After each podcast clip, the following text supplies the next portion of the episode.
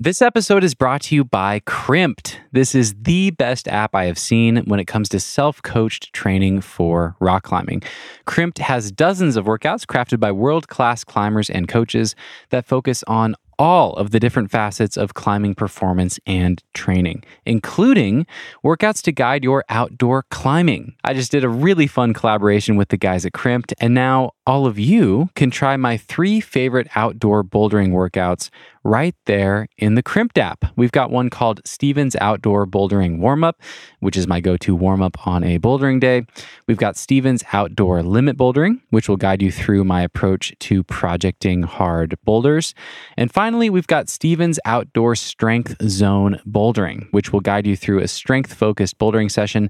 I've used that one a lot in Hueco Tanks over the past few years with great results. And it's a great format for sending some of those second tier boulders and building strength out there on the rock. Check out the Crimpd app at crimpd.com. That's C R I M P D.com to get started and download the Crimpd app for free.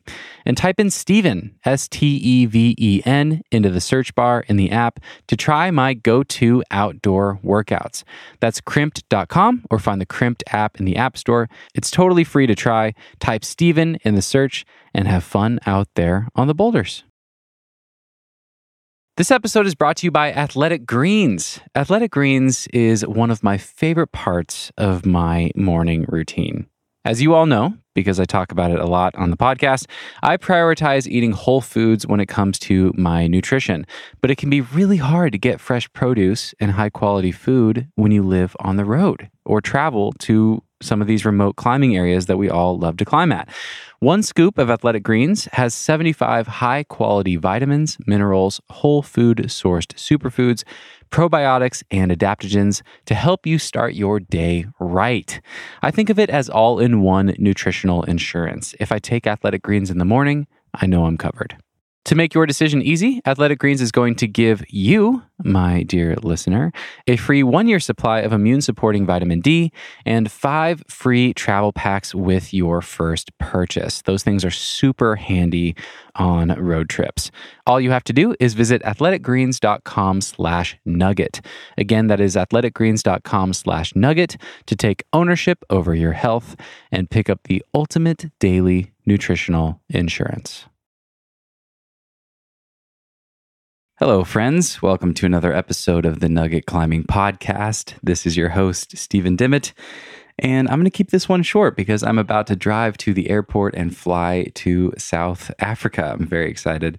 My guest today is Bernd Zangerl. Bernd is a bouldering legend. He did the second ascent of Dreamtime back in 2001 the first B 15 or 8C in the world, put up by Fred Nicole. And he's been climbing at that level ever since. He's in his 40s now. This guy's put up 700 plus first ascents all around the world, probably a lot more than that now. But yeah, South America, South Africa, China, Norway, Switzerland, now in the Himalaya. This guy's put up first ascents all around the world, and he is just a lovely human. I got to meet him in person here in Magic Wood. We actually recorded this a couple months ago before my trip, but we got to connect in person. And he's just a really wonderful guy. Really enjoyed talking to him. All right, let's jump in. Please enjoy this wide ranging conversation with bouldering legend,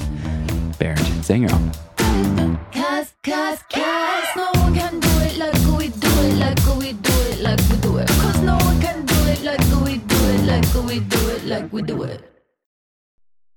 Let's do a quick sound check just to get the volume dialed in here. Where are you in the world right now? Uh, right now, I'm at home in Switzerland, right on the border to Austria. So back home after a long trip in India Okay. and a little recovering a little bit. Okay, recovering a little bit. Did you hurt your finger recently? Yeah, just a few weeks ago, Oh man. I hurt my a little pulley injury, so the season is gone. But I can train different things and train the other fingers. Just this spring season is probably gone now. Mm, So I put the focus already summer and fall. uh-huh. Where are you? I am in St. George, Utah. Um, have you been to Have you been to the states?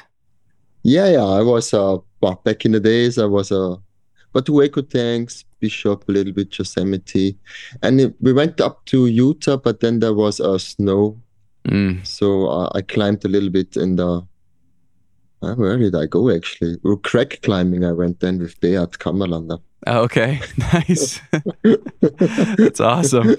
Uh, classic. Um, yeah, it's it's been great. I'm here. Moe's Valley's right here, so I've been climbing out there a little bit. And uh, but I've mostly been training in the gym. I'm actually going to Magic Wood in a little over a month, and I've never been before. So I later in the conversation, Yes. I would love to get any advice or recommendations from you because I know you've spent a lot of time there, and you're largely responsible for Magic Wood being what it is today. So, but I, I'm so excited. I don't think I've ever been this excited for a for a climbing trip. Uh, Cool. Yeah. So when it's your first trip to Magic Wood, then it's gonna be very beautiful. There's a lot of stuff just around. Like uh, Ticino is just an hour away from Magic Wood. So when you have bad weather there, you drive one hour, then you should be in the sunny side, Nice. and you can skip. It's really cool. I just actually live still 45 minutes to Magic Wood, Oh no way. but, uh, but I'm not there so much time. Not so much anymore. Yeah. Do you have anything left to climb there? I imagine you you Mm. you've probably uh, cleaned it cleaned it up. I cleaned it up, but there would be some new stuff I didn't repeat. Uh, but I did my stuff I wanted to do. And uh, it's a bit different now. Like I, I know Magic Wood from the beginnings. It was actually my, this was my living room for three or four years. And when I go there now and see all the people, it's a different mood. And uh, and the forest changed Mm. a little bit for me because I, I just was there at the very beginning. So that's also one of the reasons I try to do it different now in India or just set it up differently. That maybe the nature, the forest, uh, does not change so does not change so quickly or so big like in Magic Wood. Mm. It's it's still beauty you will not see, but when you look closely, it's hard to imagine. But I just know it at the beginning. It was just green everywhere. It was really hard to find the spots, and we had a few trails. And now I think for me it's very open, but people still get lost everywhere. So you know, I, I have heard that actually. I just was talking to some friends, uh, I think two days ago, uh, some Australian friends that are here, and they've been traveling all over the world on this big trip that they're doing. And they said, like, yeah, Magic Wood, you'll notice it more than anywhere else, the impact that climbers have on a natural environment. Like, it's really, really changed. And um, they were like, it's sad. It's, it's hard to imagine it ever going back to what it was. It would take like probably years of climbers not being there at all for it to really be restored. So I, I'm sure we're going to talk about that later in the conversation. I know that's a, an important topic for you. yeah, yeah, would Yeah. be cool. Yeah, we'll we'll make our way there. Let's uh, let's back up a bunch, and uh, I would love to hear a little bit about your background. First things first, though, can you pronounce your full name for me? I want to make sure I'm getting the the pronunciation correct.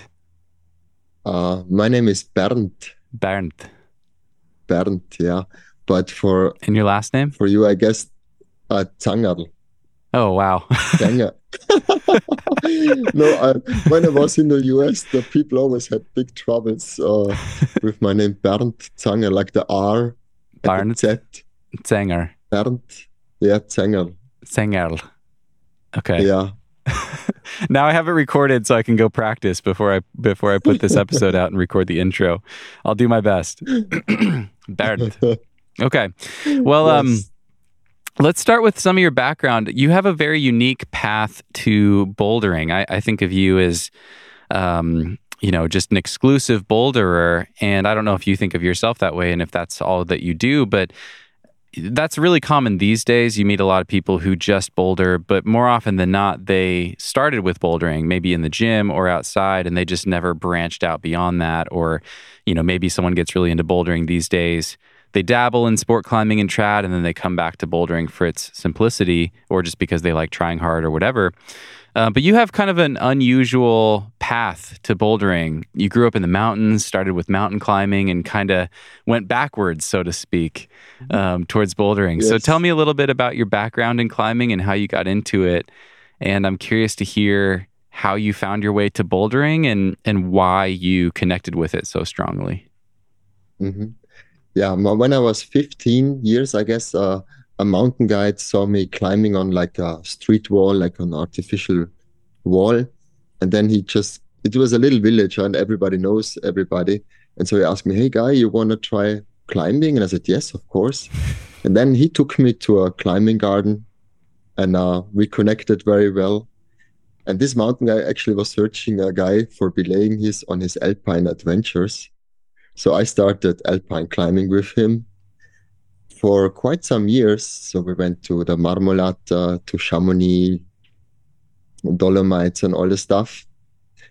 Uh, and I really like that stuff. But we had some, yeah, we had two or three occasions with uh, rock falls. And the last tour was actually on the Marmolata, on the south wall. And we just did an easy route.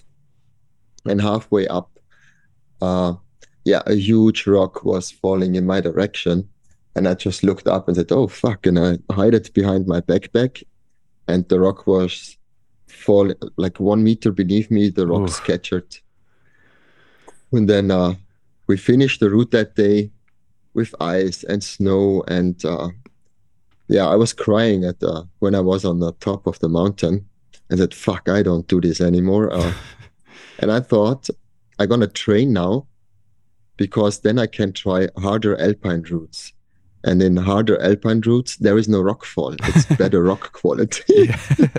yeah. yeah. and so so I started sport climbing and trained a lot. And I liked it actually. I got strong very quickly. And after a few years, I was climbing 8C routes after three years, I think. Get wow. into the competition a little bit. So I took part on the first competitions in Austria and uh, I liked it actually. Uh, but then, luckily, one day I was in Vorarlberg, and uh, Beat Kammerlander was already bouldering a little bit. Like he did bouldering, he did he did he did everything, and I was lonely on a crack, and this guy was a guy was running up to me and I saw the hair that, oh, fuck, this is Beat Kammerlander. And he just come to me, hey, guy, what you doing? Said, oh, nothing. Ah, cool. So go with me and you have to belay me. so, so I belayed him on his uh, super project. And through Beat, uh, uh, I knew Steini then. Like he introduced me to this uh, climbing scene here. And Steini was one of the first boulders and he took me down to Ticino in 99. And from the first day in Cresciano, I put rope everything away every minute, every weekend. I just loved bouldering. I don't know. Mm. It was mind blowing this first uh, trip to Cresciano. It opened my mind because it in climbing it was always the hardest route, the hardest mountain. And I was climbing 8C and feeling kind of strong, huh? But then I saw these boulders and Fred did some stuff there, and I could not lift off the ground. so it was wow, this is amazing, and so every minute from then on, I spent on bouldering. Mm. Just because it was the the hardest thing that you had tried, you just were drawn to the difficulty. Was it was it the difficulty of it, the impossibility of it? What do you think it was that that you were so interested in? Yeah, the the impossibility for at one point like uh, we hiked through Cresciano and there was a boulder. It's La Prua, it's like a two mover 8B, I think it's still 8B. And you are there and you you had a feeling you are kind of strong, but it was just unimaginable to climb this. And I thought, okay, all these sport climbers talking about how strong they are, but this is actually the challenge here. and uh, uh, so I just skipped everything else and and on the other side, this climbing scene, the boulders, they have been so cool and easy people. Like the scene was so small uh, and relaxed people. Like they went to a bar afterwards, drink a beer, smoke some cigarettes. Sometimes it was not, they are not all not professionals, but always stronger than I was at that time. Mm. Like a very family, like a big family, and uh, everybody supported each other. So that was maybe with the competition I did before uh, I felt more home at, at with those people mm. at uh, this climbing scene. When you met another person back in the days, like you went there, you should shake hands and say hello. you exchange informations. Oh, a boulder.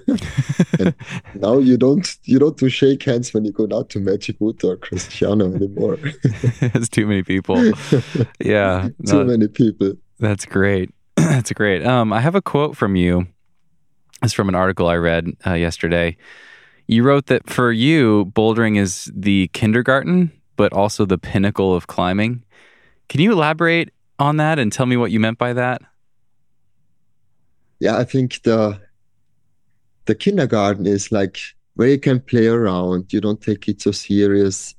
Like uh, most of those routes we opened back in the days, like we did not have grades all the time, and at the beginning we had no grades anyway. It was more like this game: is it possible? Could it go? And learning all these crazy movement patterns and uh, new styles of climbing. And at the end, it was just fun playing around. But on the other side, the boulders are they're leading the future. Like in bouldering, you're gonna see what's coming next in sport climbing and Mm. uh, alpine climbing. Like it's back to the difficulty. Everybody was talking about the difficulty, the hardest route, the hardest stuff. So in bouldering, actually, the hardest stuff is happening, and it now they do 8B, 8B plus boulders in the routes, Mm. and uh, let's see where it will go in the future. Yeah, I wonder how long it's going to be before there's a V16 and 8C plus on a on a route. It's just a matter of time, you know. It hasn't happened yet, as far as I know, but just a matter of time. Yeah. I think you just, I think you have to find it first, something Mm. like that. It's not so easy to, there are not so many 80, uh, 80 pluses or 9As around. Like the thing is, you must find this line and the roots also. And it should be attractive that you put your energy into it. hmm hmm And then I'm curious. Um, you already mentioned Fred, Fred Nicole, for people that didn't uh, that didn't immediately know who that was. So, one thing I, I want to talk to you about is Dreamtime. You ended up making the second ascent of Dreamtime in 2001. So you were in your early 20s. It seems like you made really quick progress as a boulderer. Did you know who these people were? Did you know who Fred was? Was he in the magazines? Did you just hear about him? How did you know who he was and what some of these hard boulders were at the time before the internet? from the magazines. Like uh, I was, uh, I got the Rock and Ice magazine and Climbing magazine. And There actually I was learning my English, and I saw those pictures. So I know him from the magazines. And uh, Steini, I think he met him already in Ticino, because Steini was also bouldering there. He repeated some of the first eight days back in the days. So, but the funny thing is on Dreamtime, when I went to Dreamtime, I did not know that Fred climbed it, Oh, and it was not it was not even dream time for me. Like I found the same boulder summertime before with Steini, and we thought, wow, such an amazing line! Like I gonna try that next next season. Then I come back next season, and it's chalk on it, and I thought, fuck, somebody found my boulder. Amazing. So I went, so I went there, and uh, Fred's brother was there, and he looked at me and asked me, "Who, who are you? What are you doing here?" And I said, yeah, "I want to try this rock here." and in the magazine later, a few weeks later, I saw that this is Dreamtime. Mm, wow, that's that's great. I was going to ask you, like, what was it like to see Dreamtime for the first time? You're like, oh, a cool new boulder that looks really hard, just sitting in the woods. Yeah, no, that's the that's actually the funny story. And then it took me, yeah. But I know from the beginning I can do it. Like I could hang on the holes, I could do most of the moves. But to link everything was uh, the challenge that. Mm, And maybe because it was dream time and then it was 8C, maybe it put a little bit more pressure on me.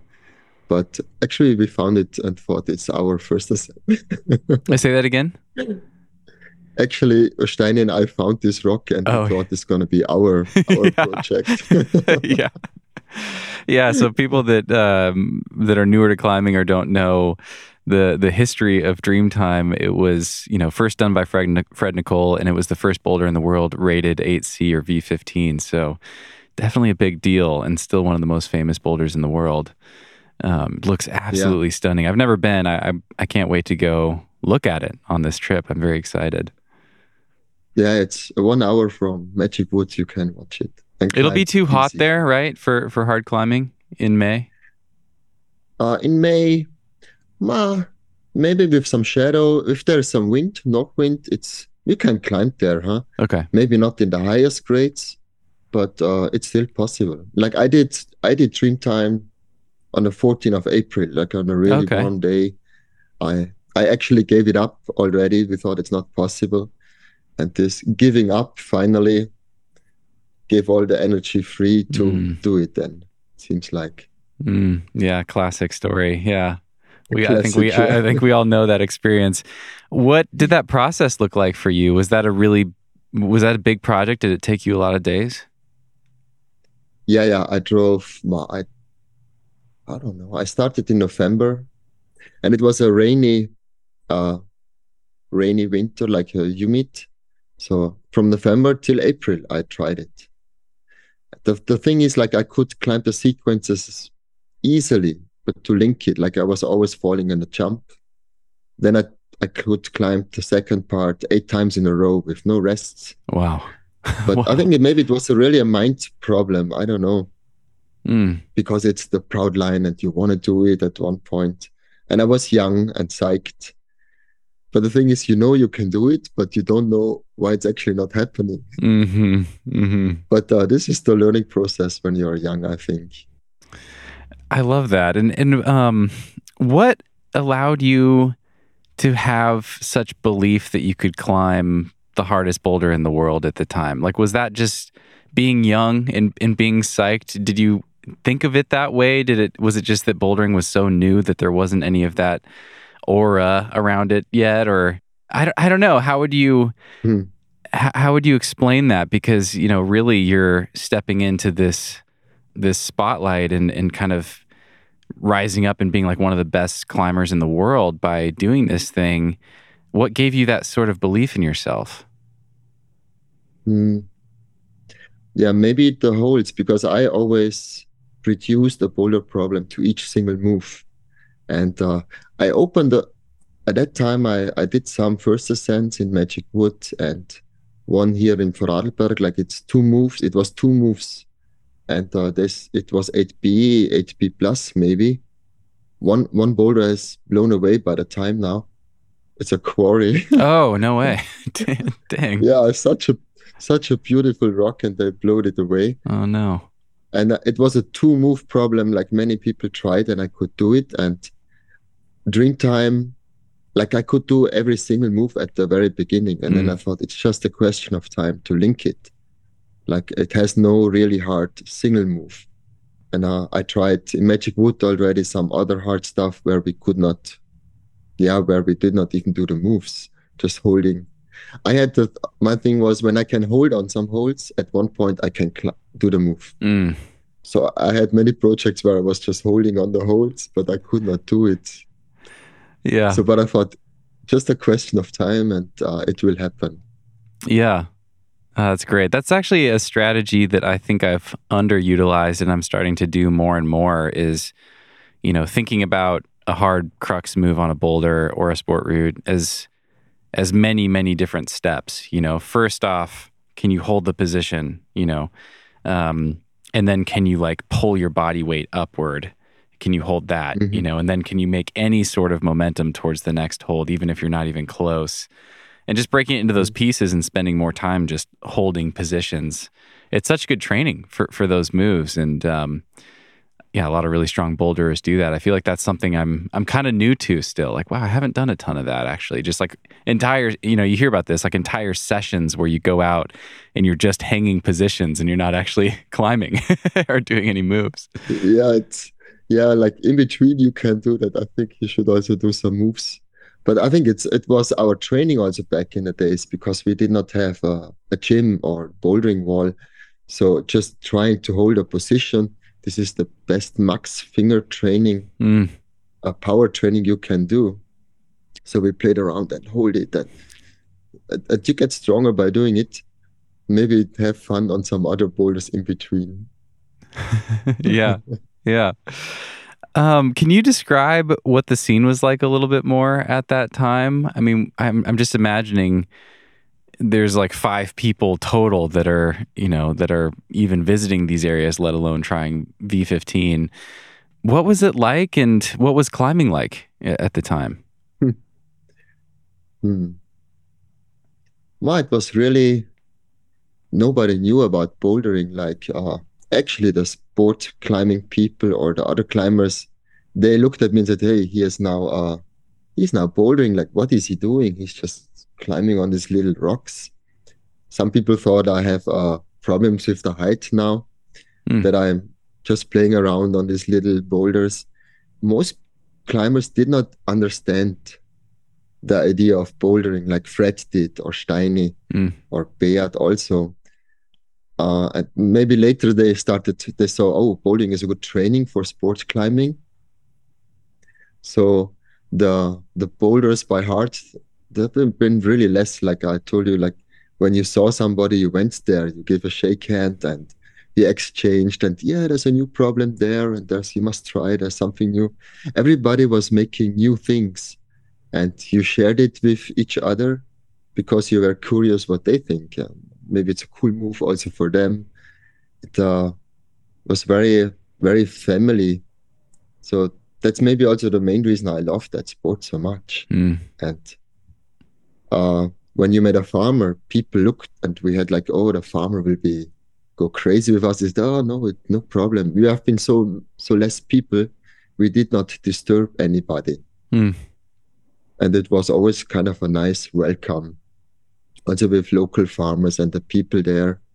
And when they were critic we we visit the local bar. There you meet the local people and you start chatting. And once they know what you're going to do here and what is your interests uh all, all local people at the end have been easy and said yeah, have fun here and uh, enjoy. Mm. they most people they did not understand. Like sometimes once the police was waiting for us in magic wood at the car when we came back in the night and they said guys what are you doing here? Like it was winter. We climbed in the night. We tried uh, a free mover like with all the down jackets all the down checks off.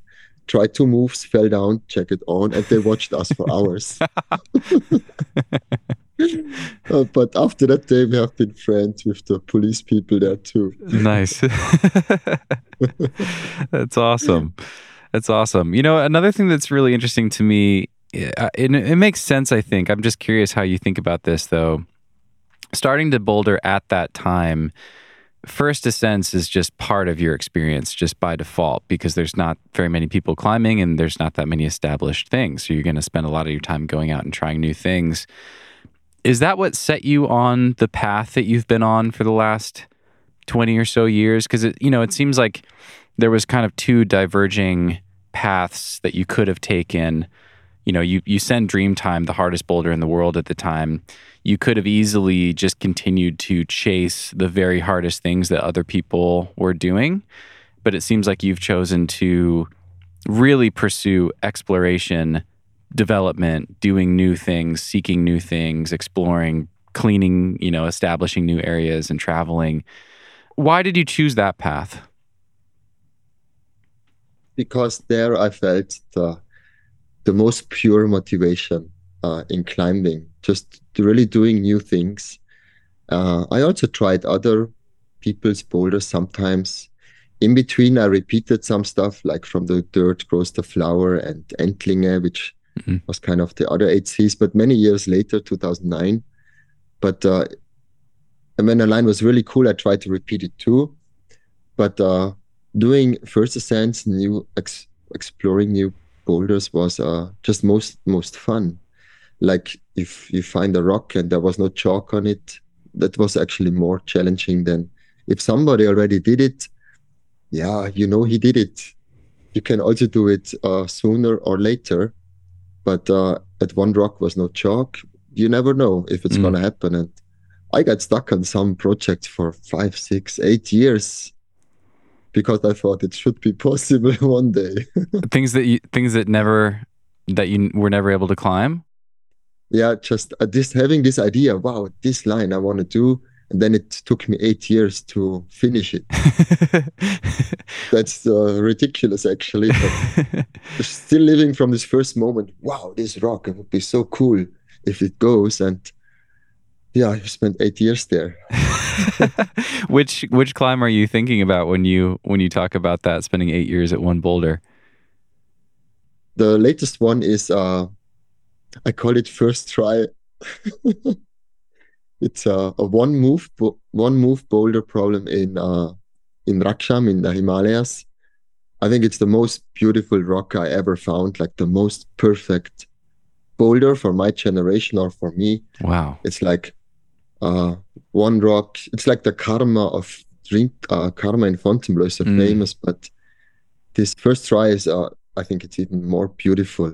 It's like you hike through the forest, you come around the corner, then you see like a 45 degree wall, totally blank, even lifted up from the ground. Like it's not touching the ground, it's hanging out from the Wow. and it's totally blank and you run there and it's a kind of a very good hole to start and then one meter 40 up is a crimp smears and it's like come on and try it huh? it's so so such an obvious line i don't know why it took me so long Giuliano also tried it Well, I- I real real do quickly, you don't know why it took you so long.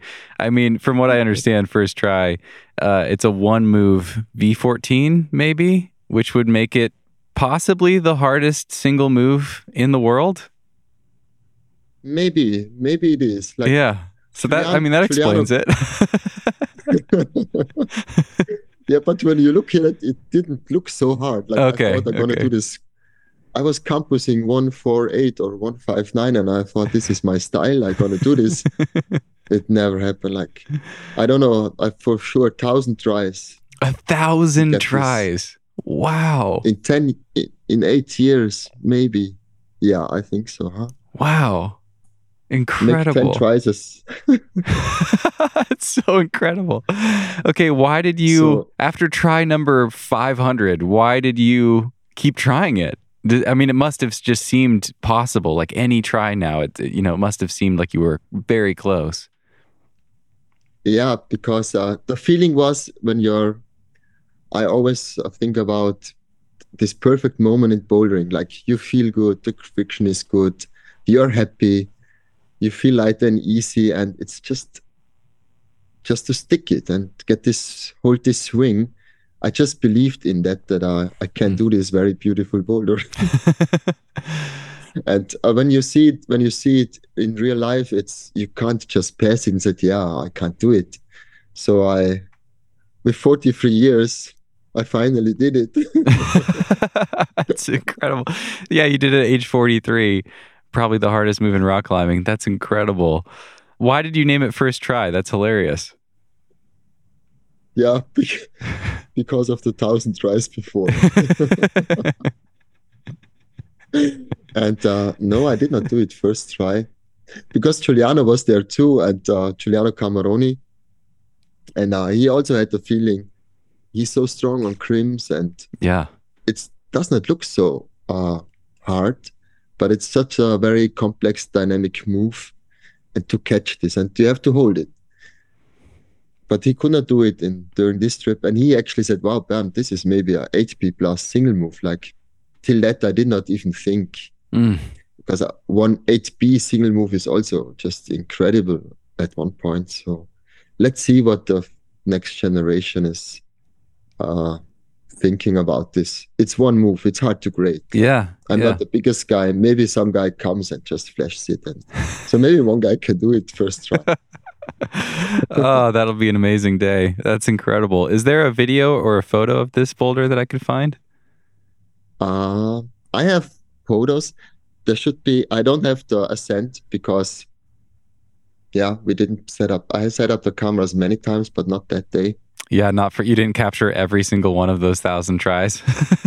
I No. think that's I think that's understandable. But Ray Dembski has some footage from last year when I had a good try, and I have some photos on Instagram, and I just send you over Okay. uh, a few photos. Perfect. I'll I'll want. I'll be sure to share them. Yeah, I want to see this boulder. That's amazing. What did it Hmm. feel like to finally stick the move and and do this thing? Was it that moment that you had envisioned, that perfect moment that you were trying to capture? It felt so easy when I did it that I just could not believe it. and uh, Bouldering's so Uh, it weird, was- isn't it? It's- it's so weird. Yeah. Yeah.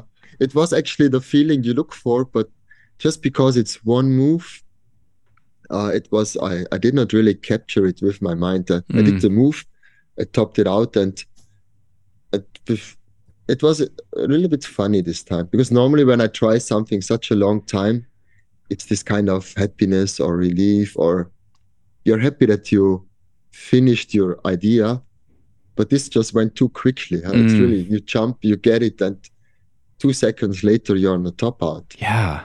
So my friends were looking at me and said like, "Oh yeah, it's it's done." I was very happy, and we made a little party afterwards. but uh, yeah. but now I'm gonna focus on longer boulders. I think I'm a bit. I want to do more moves now in a row. Yeah. Yeah. That's understandable. I am curious though. I have to ask a thousand tries. I mean, that is like, I don't know. You know, in martial arts, um, certain people just they they just become obsessed with like perfecting the single movement, and they learn so much about their art or their craft from just zooming in and, and obsessing with this one single thing. This is like the you know ultimate expression of that in climbing. What did you learn from that? Do you have any like takeaways or lessons? Did you become a better climber from investing so much time and energy and and attention to Mm. this one move? Hmm. I'm not sure if I'm if this move made me a better climber. Maybe a, a strong mind, like a very narcotic mind, that you keep on trying. But I also did that before. Like there's always this belief, like uh, in a perfect moment, everything can happen. So sometimes in our lives we experience this perfect flow or movement. Also not in climbing, just you go out and you feel totally satisfied and happy with your surroundings.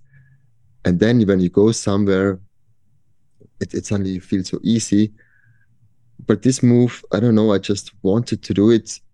Maybe the problem was because I wanted to do it so so badly. And my first op my first idea was this it didn't look so hard. I really thought I'd just do it because it's good hold. You jump to the scrimp. It's my style. Maybe my first reaction was wrong, and then it took me such a long time. It it teach me a lesson. Maybe always be calm when you watch it and try first. And Mm. but uh, I'm not sure if I'm gonna give a better climber. I was more relieved not to try this anymore. I must yeah. I'm yeah, I'm sure everyone listening can relate to that feeling too. and for me, it's maybe it's the most beautiful rock I opened. So Wow. I put maybe too much pressure on that, uh, on this beauty and all those things. It's always good to step back, but we love bouldering, we love climbing, so it's always a bit hard to. You think you are detached and you see it from different, but I think there are probably many levels Mm. uh, for not taking it too serious. Yeah, Also, I, totally. I tried meditation before, and the problem is the crimp you jump to, and uh, it's I'm 175. It's uh, for me it's a kind of a bigger jump. The crimp is very unregular, so you have to hit it on the very right spot, and it seems like on that day I just got it on the right spot with Mm. the tension, or maybe the gods have been nice to me and said, "Okay, let this guy up, come out there now." a thousand tries is enough. Let him let him do it. Yeah.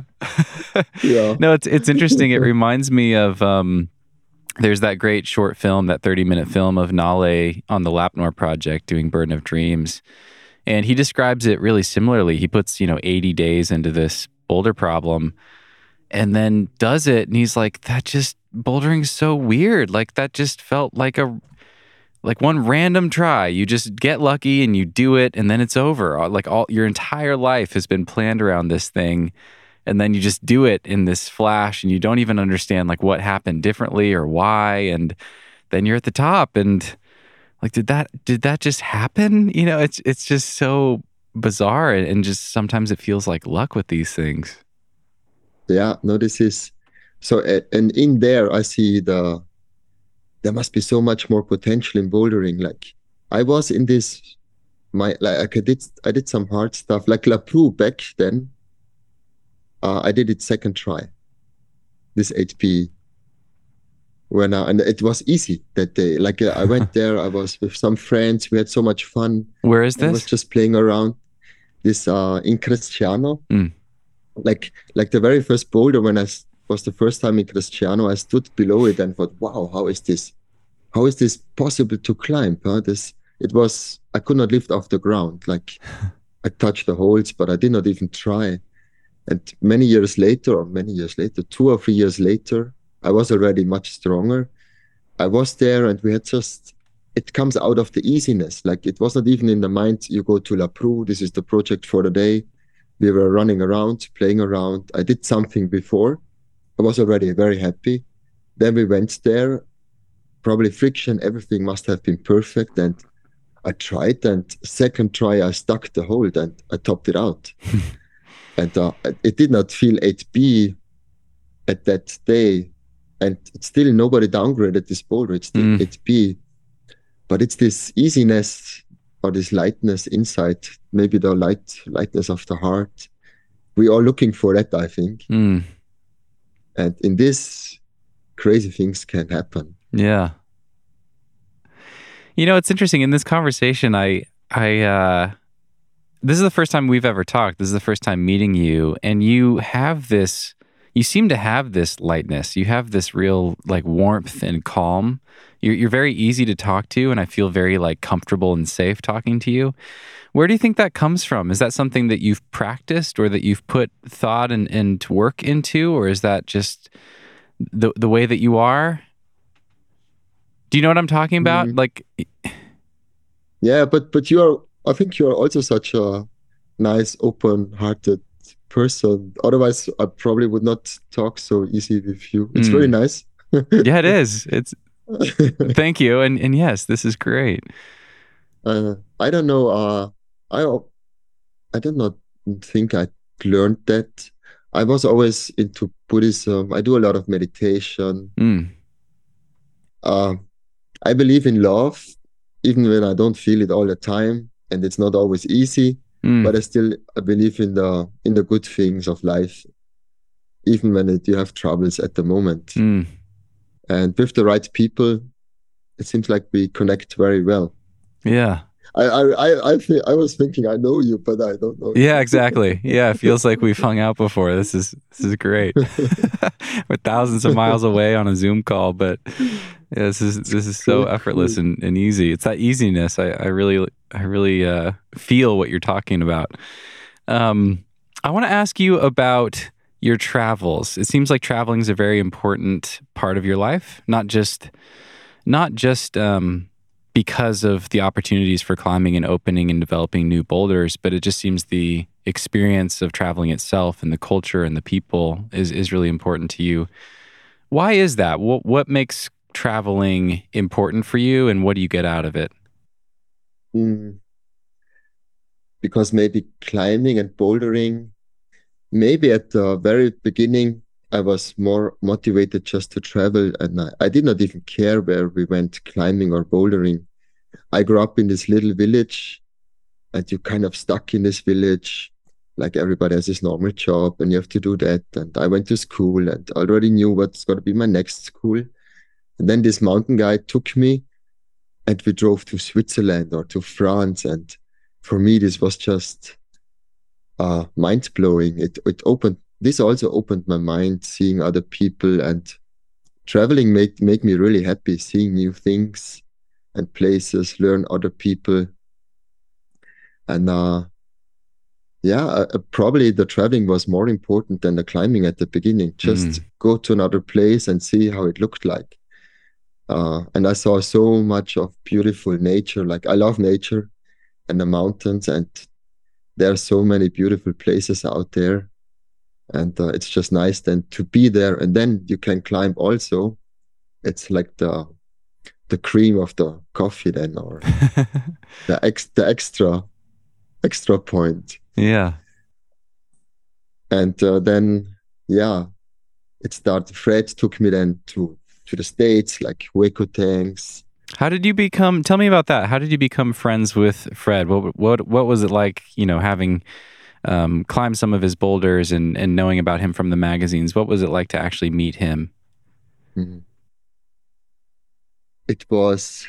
I was a little bit nervous that day because I knew I'm gonna meet him today. But the funny thing is, uh, Fred was sponsored by uh, 510 and Prana. And uh, his girlfriend was kind of managing that stuff. She was working at the outdoor company here in Switzerland. And then Steini told Mary, fuck, this Zangerl guy is strong. Like he should have some shoes and some trousers. So Mary actually made my spons, my first sponsoring too for me. That's awesome. And uh, then we met at a Prana meeting in Ticino in maybe 2000 or 2001.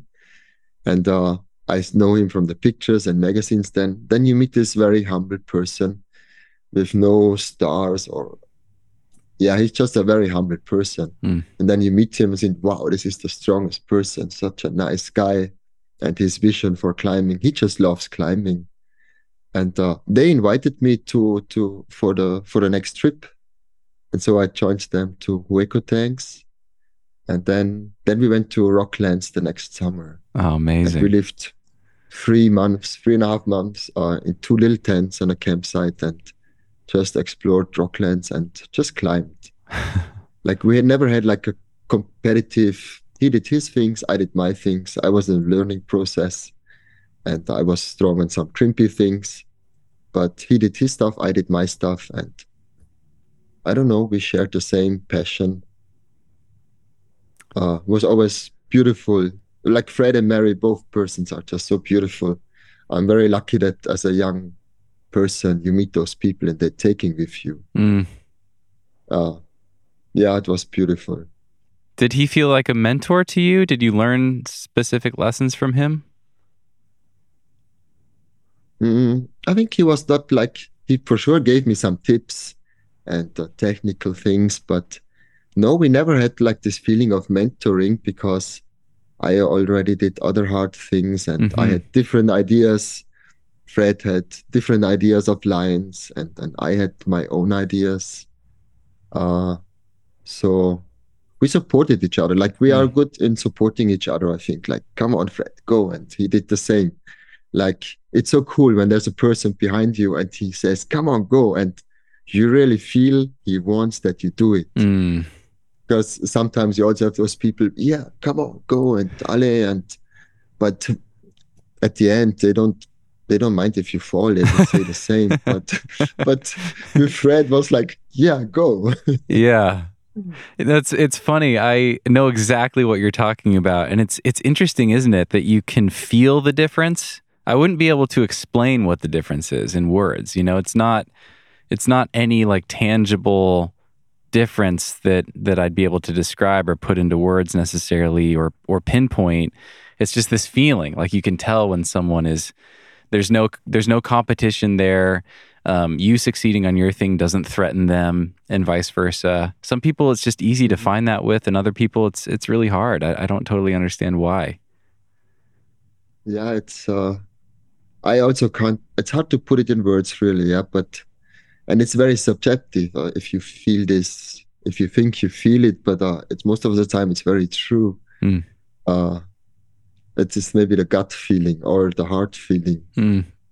uh Yeah. it's like we connect here by talking uh yeah it's interesting hard to say it's maybe you see it's more things happening outside our sensations probably Yeah, yeah, I think yeah. I, I think I, I I totally believe in that sort of stuff. I don't know what to call it, but I I totally believe there's more. We have more senses than we're really uh, fully aware of, as far as like the scientific explanations of them go. There's just yeah, too many things like that happen all the time, where you just like have this interesting connection or feeling or knowing um, that you can't really explain. Yeah, I think so too. I think their life actually starts. Oh, their life starts. I like that. I like that. I'm curious. So at this point, you've done, and this is actually probably an outdated uh, number because this is from a pretty old bio of yours, but you've done 700 plus first ascents all around the world from South America to Rockland, South Africa, China, Norway, obviously all the stuff in Switzerland. Um, you're currently developing a new area, new a new boulder playground, a new kindergarten in uh, the Indian Himalaya. What draws you to a new potential area? Why do you, um, or how do you decide where to go and where to invest your time and energy? Mm. Like the Himalaya was easy. I always wanted to see the the Himalayas. Like my uncle was a mountain climber. Like he climbed eight thousand meter peaks, and you see these pictures. And there was always this was just a feeling. I wanna I wanna see the Himalayas. I just I wanna see these mountains with my own eyes and the people there. And so uh, once again, I connected with Fred Nicole back in the days and Elie Chevieux, which was also one of the very famous climbers in the 90s, I guess, because they also wanted to go to the Himalayas. And so I started reading old books and uh, searching the internet. The internet was not so good back in 2010 or the Himalayas, the Chinese, I think you could not zoom in so good to really see the landscape so good. But in one of those old books, I found a picture, black and white picture with a huge mountain in the background. And I studied geology and I thought, wow, this is a fucking huge granite wall. And if there's such a big wall, there must be boulders on the ground was my, my, my thought. And, uh, I I convinced them to search this place. Like we had no idea roughly about where it could be. and uh, Elie was not easy to, uh, was not difficult to put on my side. And Fred said, yeah, you really, we don't know where we go. And then we just started driving and then I found Rakcham. It's uh, amazing. So I must have a good uh, nose to find those places. How did you find Rakcham? Is is I mean, yeah, was were you just driving around exploring places? How did you find that place? Mm, we went then to India to another place, and I had like this black and white picture with me. And then in India, in Manali, we we heard then some people told, yeah, that's maybe in this Kinnaur, like on the very west uh, direction to Tibet, uh, very east. Uh, and then I, I just convinced them, come on, let's have a drive. Like people were saying Manali is really cool for bouldering and climbing. But what we found there was nice, but not like this, uh, not that you're going to drive to India just before, because there. But uh, in this valley, with this huge big wall. I wanted to see this big wall, and I was sure there are boulders on the ground. Mm. Then we drove there 14, 16 hours in a jeep, like really bad mountain roads. It's after 10 hours, nobody wanted to drive anymore. We all had back pain and Fred. And was, uh. but we we kept on driving. At the end, the taxi driver did not want to drive because the road was so bad. Wow. Uh, but there were still no rocks, and I. That was maybe the first time I got not angry, but I said, "No, we pay you. You drive. Keep on driving. We must drive." And we kept on driving into this valley, and we the rock started like, "Oh wow, there are some boulders," and we saw some rocks in the distance. Then it started snowing, and uh, it was getting dark, and uh, we we passed some rocks on the road, and then we said, "Okay, we we just stay here this night and have a look uh, next day. So we get out in Rakcham. I was shouting on the street, like shelter, shelter, please help us. This is Somebody a, a tiny village. Can you can you describe what Rakcham is? Rakcham is a, a tiny village on 3,000 meters. Uh, maybe the center of the village has like four or 500 people living there but it's spread out a little bit. Uh, and it's like it's like a fairy tale place when you see it the very first time. It's Hmm. It, the valley, it's getting more flat. It opens up. On both sides, you have five and six thousand meter peaks, and uh, you it goes direction to Tibet. Like the valley goes.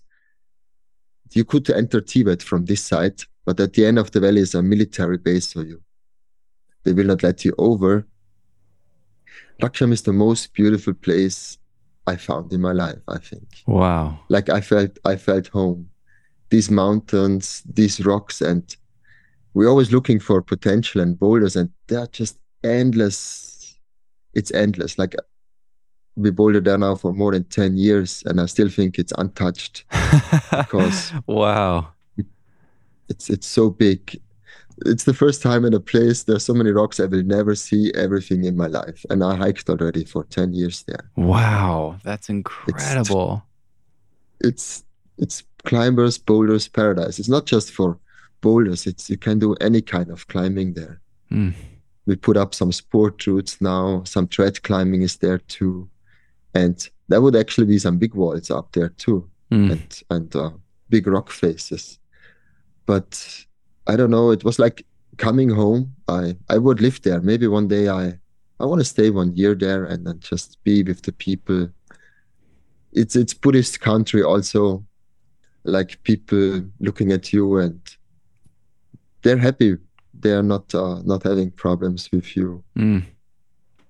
and the landscape is just so the landscape is amazing the forest like when you're gonna see magic wood in a few in a month or so it's also very beautiful but these forests in the in the himalayas are still like like this pre how do you say what's the english word pre pre pre Maybe pre- prehistoric. like this prehistoric with all those different kind of trees and these white birches in between Mm. i've never have seen such a beautiful uh nature Wow. And in between just a lot of rocks. It's uh no it's i kept it secret now for such a long time. I didn't want i actually didn't want to publish it. Like i i was thinking about this for 10 years to publish it and bring it to the open.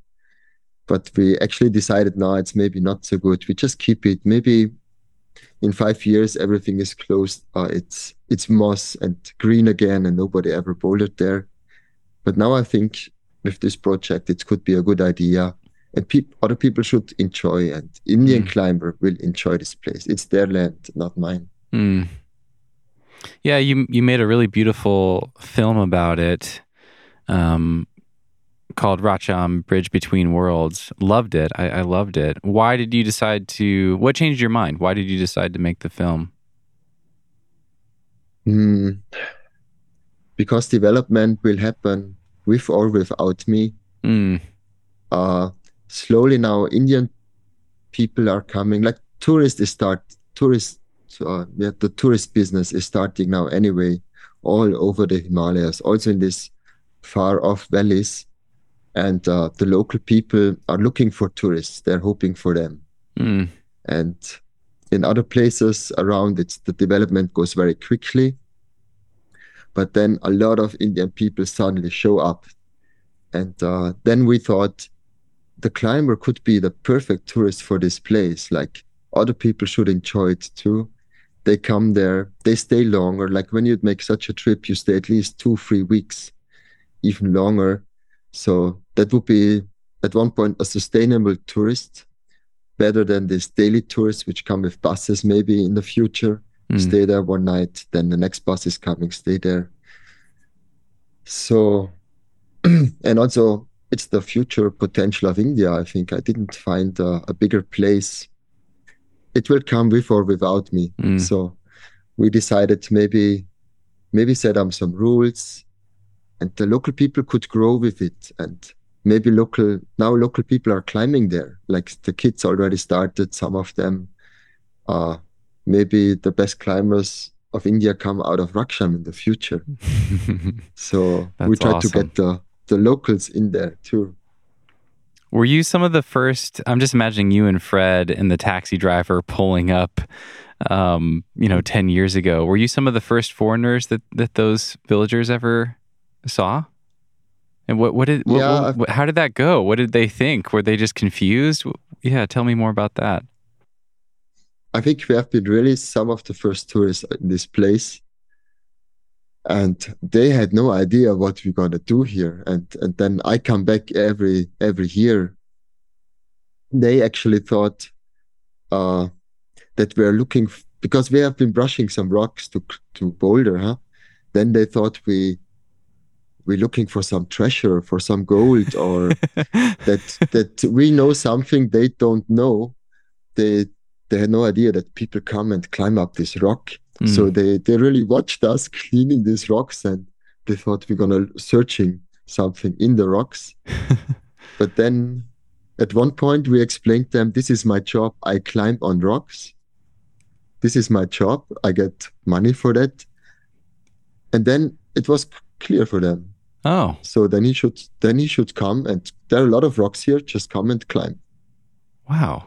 And I always brought nice people with me. Like my friends are all very mellow. They all enjoyed just just being there is uh is amazing. You don't even have to climb.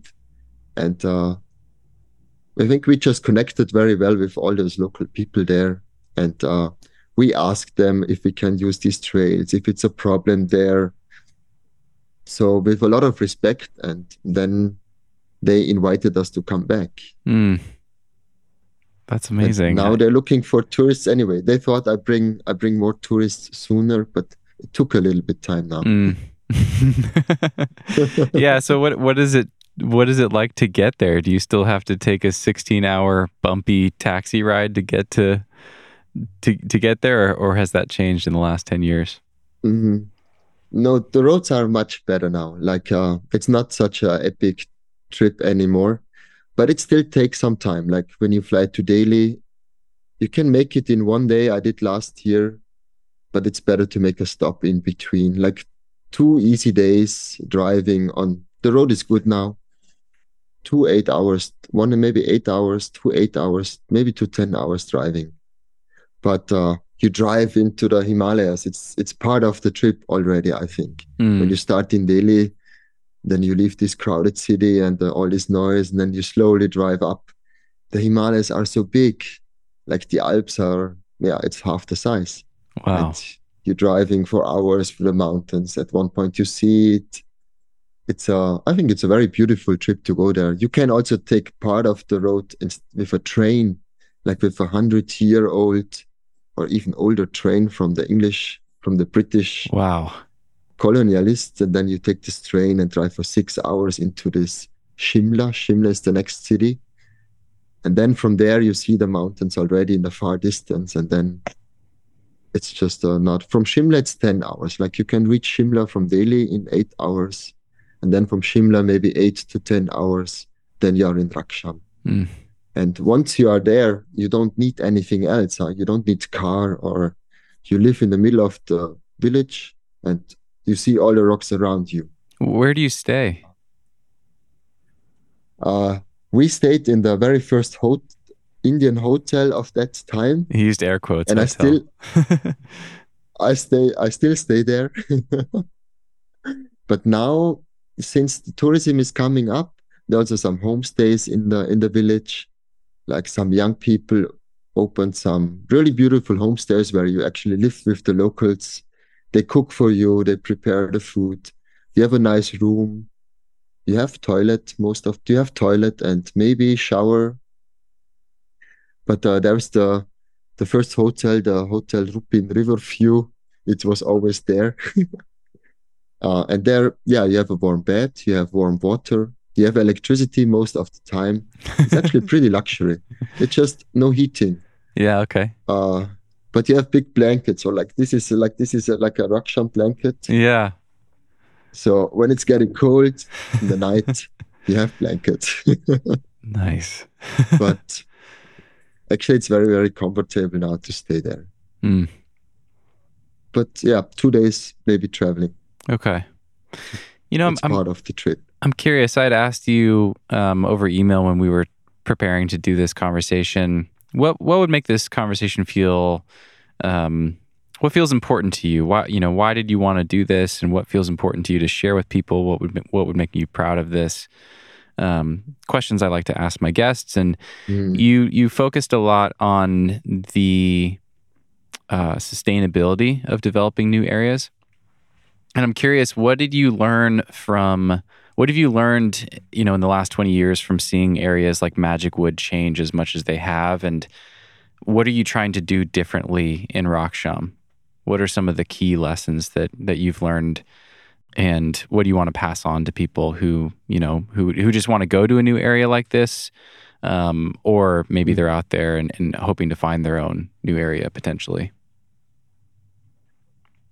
Yeah, the sustainability. Well, as I said at the beginning, I love nature and being in the nature, then I can do my sports there, bouldering. It's a part of the game. It's both is connected with me. And when we published Magic Wood, we didn't never we never thought that bouldering is gonna growing so quickly Mm. and that it's gonna be such a boom in this sport that at the end, when I come back a few years later, my lovely Magic Wood changed so so dramatically for me that I thought, wow, that's that should not be like uh when I was on the university, I already wrote a thesis about tourism development in, in Austria, where I also said we put everything just to make it bigger, like the biggest ski resort, another lift, another gondola, and uh, we so, Tyrol is totally sold out. Like there's no, it's hard to find a natural valley in in Tyrol anymore. Like even where I live, That's where you grew up. and so uh, that's where I grew up. Yeah, and seeing the changes in Magic Wood and some other places, also Rocklands. Like Rocklands was so so many people went there, and boo, just before the COVID, uh, some places looked really not terrible, but uh, when you know it from the very beginning, it, it changed so much. Mm. And I thought we must be more respectful and we must think about the idea that we can still do the sports, but there, there's another generation coming and other people uh, also want to enjoy this place or see this place. So we must be think about it how we can preserve this a little bit more and or just we should we must be aware of our impact what we do like i'm this professional climber putting it out to the world. So that was think should i ever publish this rakcham place? So where is the responsibility there? You can ask but i still want to share it but hopefully we find ways and ideas that the nature and the local people are also happy and that the impact is not so big. Hmm and and back to tourism like when you look at nepal the locals most of the time did not have something from all this tourism like outside agencies bring the people bring the food bring all the trash to the himalayas Mm. and then they go and the local people are not uh, having something from that and in Rakcham, I hope that the locals can grow with the sport and they must have a profit from that. We are tourists. And uh, at the end, we can help them to develop the village a little bit, like the school or the. When we, we must bring something back, a little bit more than just some photos and a, hate, a handshake. Mm. We are rich people when we go to India. Yeah. And if we give 50 euros more or dollars or 100, this is a lot of money there where you can make things happen in the village. And we all have cameras and computers and iPhones. Like, okay, then we spent another $50 or $100, but then we do something positive there. So, and I really hope that that this is happening at one point and one day. Mm. I hope to go someday. It sounds incredible. It sounds like such an experience. I mean, I, I'm imagining, um, I have to imagine no internet while you're there. You're just totally unplugged. Uh, unfortunately, changed. Since three years, we have internet there. You can do your work. Like, like India is catching up very quickly. Okay. I love that you said So- unfortunately. yeah, unfortunately now there's internet. Cuz yeah, no, you're totally right. I mean, that's what sounds so um especially dreamy about it is it's so hard to disconnect nowadays to find places where you're forced to um to put the phone aside, to put the the laptop aside and just really truly be there. Yeah, uh, yeah, it, it really changed the whole feeling also for traveling this uh, the World Wide Web or the internet connections. Mm.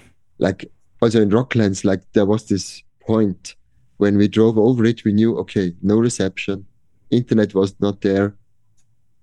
Nobody, just your you and your friends are there now. The here is the communication. And when you go there now, you have uh, Wi-Fi, super high speed, and you can work. And in the evening, people are talking about what's happening in in Finland or in Switzerland, and you can watch movies. Mm. Hmm. It's a different time, but uh, maybe when you go to India and you can leave the computer away, or ma, you can no, you can really do your work now. Like India is catching up super quickly. Like they started from zero internet and now they have 4G there. You can watch movies. Wow. It's so crazy. yeah. that is crazy. wow. When I go, I still say connection is very bad, and uh, I'm not. People don't reach me used normally. is that important for you? It, it seems like it is. Periods of time where you just unplug, disconnect. Yeah, yeah. I think it's very important, and yeah, I'm looking for these places where you are really totally disconnected.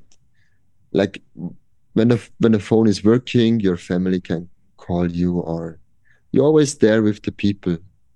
And as I said, like bouldering or climbing, or when you're really with yourself, you you learn much. You learn most about yourself at one point. Mm. Maybe when it's totally quiet all the time, all the stuff is coming up, and then you can see how comfortable you are without all this uh, noise around you or all these ways of entertainment.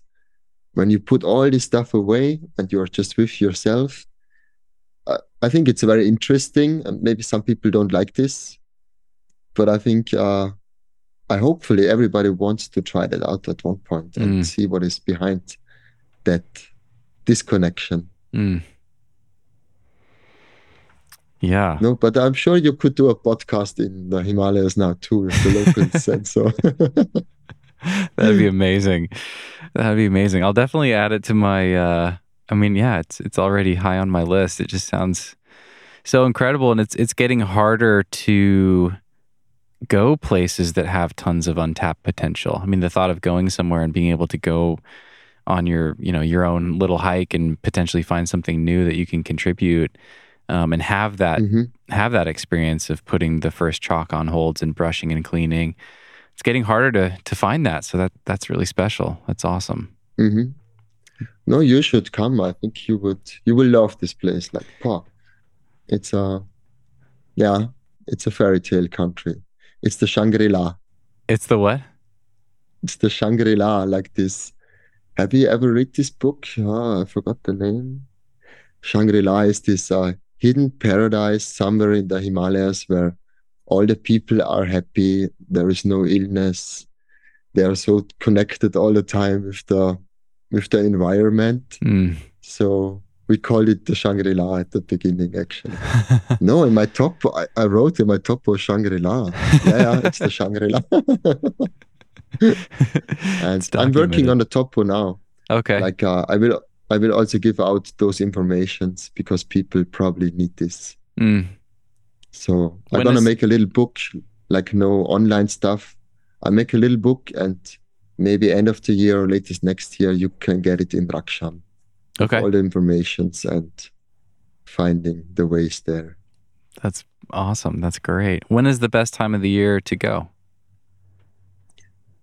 Mm, I love September, October till November, but also springtime. Like now, now is a girl from Vienna. My friends from India are, are already there, uh, cleaning and brushing. But when you want to have the the cool fric, like you can climb most of the time, but you want to have the good friction and try hard. September, October into November is the best time. okay. It's like the fall season we have in Europe or in the States. It's Yeah. the same there. Do you think you'll go back every year for the rest of your life? Mm, yeah. I wanted to make a break this year, but now uh, two friends who have been there five years back, like two friends from my village. I teach them climbing. They want to go, so I go now with them because uh, this is the the best crew I can have. Oh, amazing. That's awesome. so I go again. But I was, I was now every year since 2010. Yeah, Wow. only one year I missed out with COVID, but I was there every year for two, three, four months. Wow. Incredible. So, so I can imagine going back every every year, but uh, I'm also looking for something new. Mm, I need some new inspirations, I think, too. okay. Yeah. But uh, locals still need a little help. Not help. Uh, at one point, my idea the local people should manage that. Like with, it's not a park yet, but with this guy at the beginning, you want to have a guide a little bit because when you see Magic Woods, people still get lost there. And this place is a few Magic Woods in a row. Mm, So at the beginning, the guides should show you the main trails to find the sectors. mm, And uh, maybe after two days, you don't need them anymore. But so it's also a good way to connect with really with the locals. And all these locals are very happy to to meet foreigners, climbers. Like there are not so many climbers in in India, so for them it's just crazy to meet a person from the states or from Europe or uh, they're happy to show and share. and they will tell you those rules must stay on the trail and mud trash and these things. And then after two days, you can go by your own. mm. Oh, that's a great system. That's awesome. And are the locals getting interested in climbing themselves? Yeah, uh, with the permit we collected two years ago, like we paid, we sent now four young persons from the village to the mountain guiding course in India. and uh, we paid it. So no, they are interested in. So I really hope they it's growing there. And uh, I will ask Ben Moon if he gives me a a moon wall for this little village up there. That would be cool. yeah, that'd be awesome. That's awesome. so that the British can give something back to India. Got a hundred year old train and a moon board. That's incredible.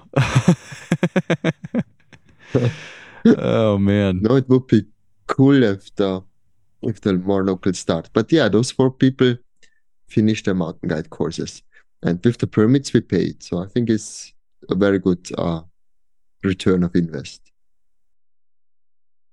And we will be right back. This episode is brought to you by Rocky Talkie. Rocky Talkies are backcountry radios designed by a small team of climbers from Denver, Colorado. I love these things. I never thought I'd be going back to using radios in the year 2023, but these things are awesome. Here's the deal we all have phones, but sometimes phones aren't very helpful. Let's say you're climbing a multi pitch or you're backcountry skiing and don't want to drop your phone in the snow, or you're mountain biking and it's a pain to stop and get your phone out, or you don't have service. Phones are not always the best option. The best way to communicate in the backcountry is with Rocky Talkies. These things are made by climbers for climbers. They're super compact, they weigh less than half a pound. They come with a built in carabiner so you can easily clip them to your pack or harness. And the battery lasts over three days, even in winter conditions. So cool. I actually used these bouldering in Hueco Tanks this winter. There were a few times when I made plans to meet up with friends at the boulders. I knew I wouldn't have cell reception, and the Rocky Talkies worked perfectly. And they're so much fun. I'm a huge fan. Get 10% off your first pair of Rocky Talkies by going to rockytalkie.com slash nugget. That's rockytalkie.com slash nugget for 10% off your first order of backcountry radios. This episode is brought to you by Rumpl. Rumpl is on a mission to introduce the world to better blankets. And I think they've done that. My Rumpl blanket is literally one of my favorite things I own. It's so cozy. It's like having the coziness of a puffy sleeping bag with you wherever you go. Rumpl's original puffy blanket is made of the same materials as your favorite outdoor gear. It pairs durable 20D ripstop nylon with a durable water repellent finish, so it's water resistant, stain resistant, and odor resistant. This thing's amazing. It'll be your new favorite blanket, whatever the circumstances, even if you just use it at the house. It's the best. Also, Rumpl has branched out and makes a ton of other amazing products. The Nanoloft travel blanket is the size of a Nalgene when packed down and can travel with you literally anywhere. And the Nanoloft flame blanket, that's the one I have has a fire resistant top layer so you can sit next to a campfire with your puffy blanket and not have to worry about burn holes. Amazing. I also have the Everywhere mat. This thing is a perfect little porch for my van. It's also perfect for a picnic or for hanging out at the crag. And the Everywhere towel is super handy as well. This thing takes up no room at all. It's a full size towel. It's so convenient for travel. It dries super quickly. And if you're like me and live in a van, it's a total must have. I actually got rid of my regular towel because this thing was better. I just love Rumpl. Everything they make is amazing. Go to rumpl.com slash nugget and use code nugget at checkout to get 10% off your order. That's 10% off your first order when you go to rumpl.com slash nugget and use code nugget at checkout. And now back to the show. Do you have projects there? Like do you do you have like a running list of climbs that you've tried or looked at that you are excited to go back to? Yeah, it's never ending there. So, but I try now after this first try, I think maybe this year I look for something new. Maybe I go and just brush a new sector because there's still a lot of projects there. It's uh it's really so many hard like two move 8Cs, two move 8B pluses. Like I'm a bit stuck on those lines and I will try some of them, of course. But uh, I noticed last year we we started brushing just a new sector and I noticed, oh, actually there is where my happiness comes from. Like Mm. this brushing and maybe do it one, two days later or something like that. And when I feel good and psyched, uh, of course I I'm gonna try some of these last projects I in my mind. And for the next generation I could show them some stuff. I know I can't do it, but the next generation for sure can finish it. Why do you say that? Is it I mean, are these V17s like two move V17s or something? What what, makes you say that? Uh, I, I tried them already, some of them, but uh, at one point in hard bouldering, I, um, I don't have the reach, I think. Hmm. It could be an excuse, but I think in hard bouldering, like at one point, when there's limited foot placements and holds, so I think a person with a little bit more span, he probably reaches like, I, am close to do the moves, but it will take me another thousand tries. Maybe I can do it, but no. and if then somebody is just a little bit bigger, I can do it Uh, more quicker, I think. okay. And there are some some walls I see holds. Uh, I think it's possible, yeah. And it's beautiful. You have different kind of granite in the same forest. Like it's really crazy. Hmm. Uh, I don't know how this actually happened, how this is possible, but you have different granites on on each side of the valley, and in the same forest, the, the rock quality is changing. Like the quality is great, but the shape or the friction uh, is is changing. It's really uh, incredible, and there are just too many projects for me. It's uh, no, I, I did already a lot. Uh, that's awesome. It was fun to see Giuliano and uh, and uh, Melissa Melissa um, out Mhm. there trying these things. Were they were they excited? Do you think they're they're going to go back to these areas? Hmm. Well, hopefully they come back.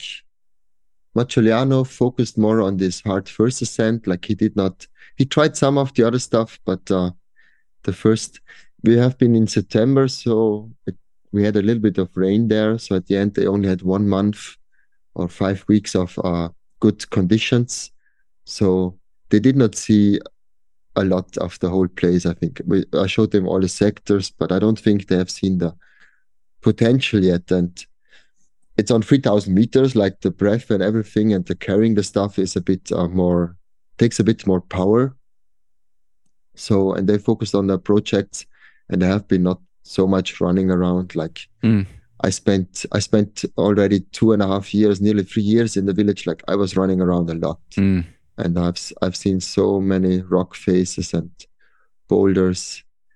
So no, uh, no, they didn't contact me yet. We it was also a filming project, and uh, at one point it was a little bit of work, and uh, I did not push them, but uh, maybe I pushed them a little bit, and yeah, let's see. Hopefully they come back. I really like both of them, but uh, we also had a little issue. So, but I hope I think it's fine now. Okay.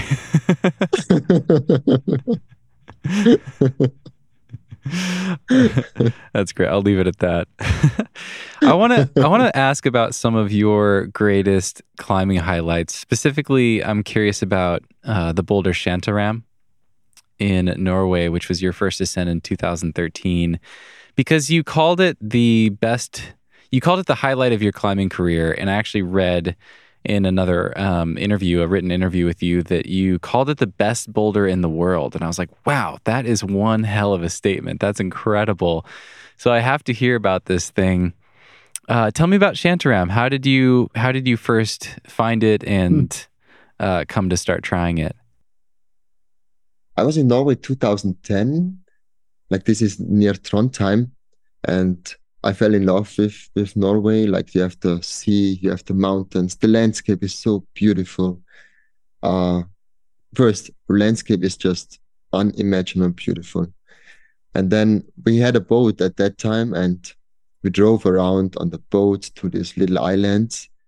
And then Shantaram, a friend of mine, like a local Torsten Eide, he is like the boulder of the Trondheim place, like the very north Norway. He showed me this rock and but just imagine there's a little island. You hike half an hour this way, it's finished, and maybe another half an hour this way, it's finished.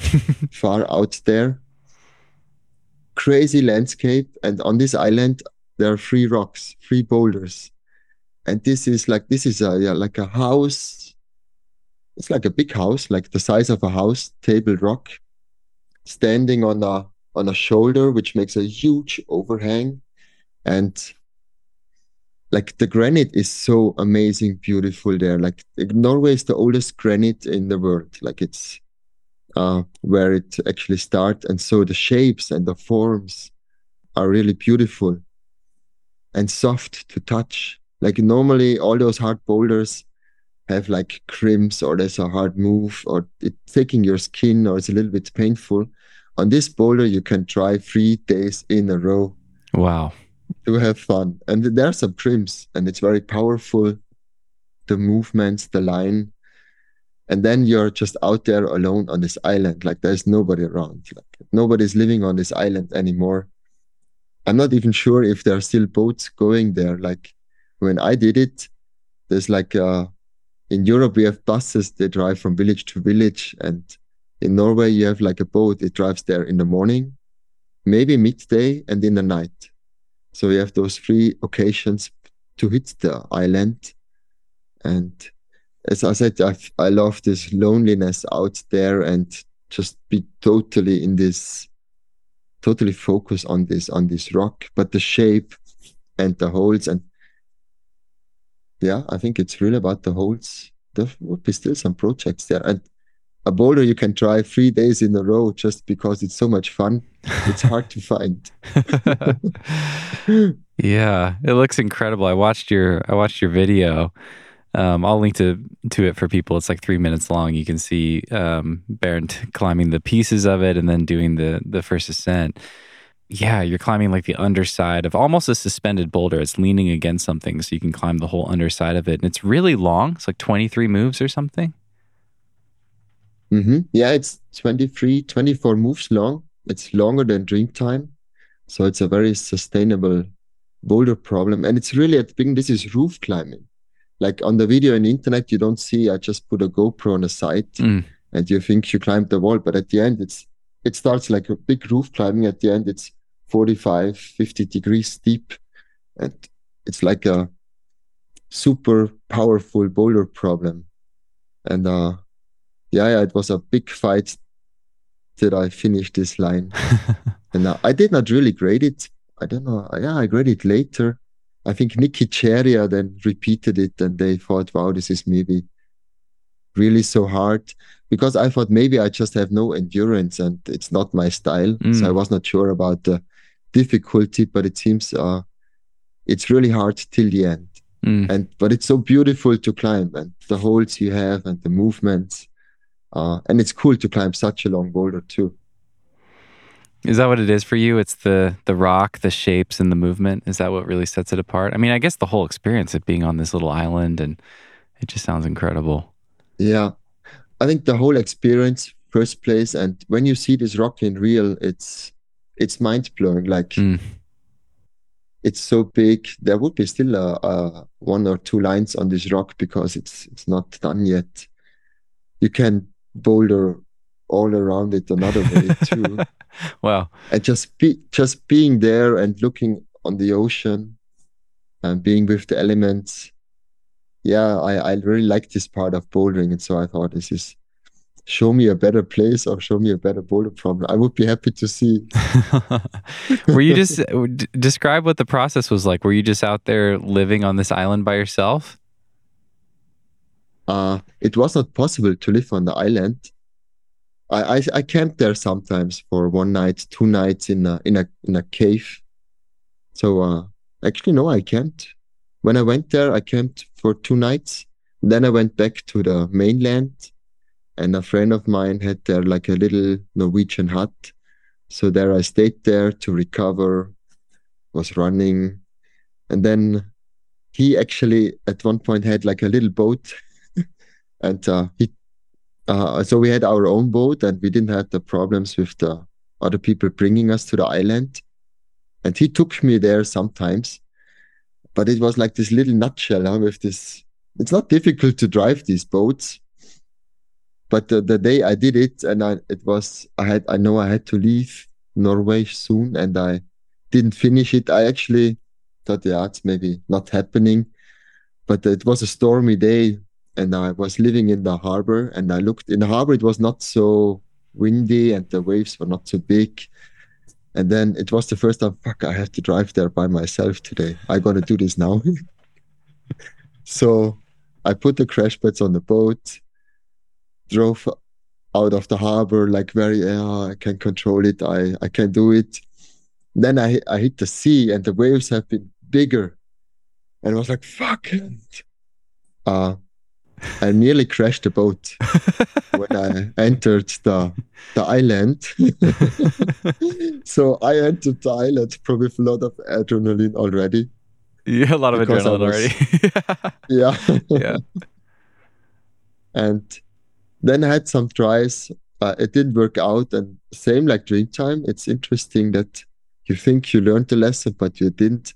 I gave it up. I said, oh, this is not happening anymore. I packed already my stuff, was on the way to the boat and thought, yeah, why, why not to try? It's actually such a cool boulder anyway. I went back, placed this one crash pad, and I, I climbed it.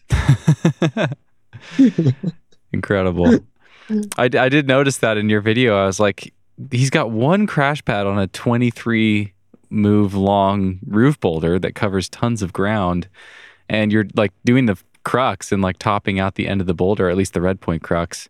And you're just not over the crash pad at all. I thought that was No. kind of funny. I noticed that. I was like, oh. Must Yeah, be a this- remote spot.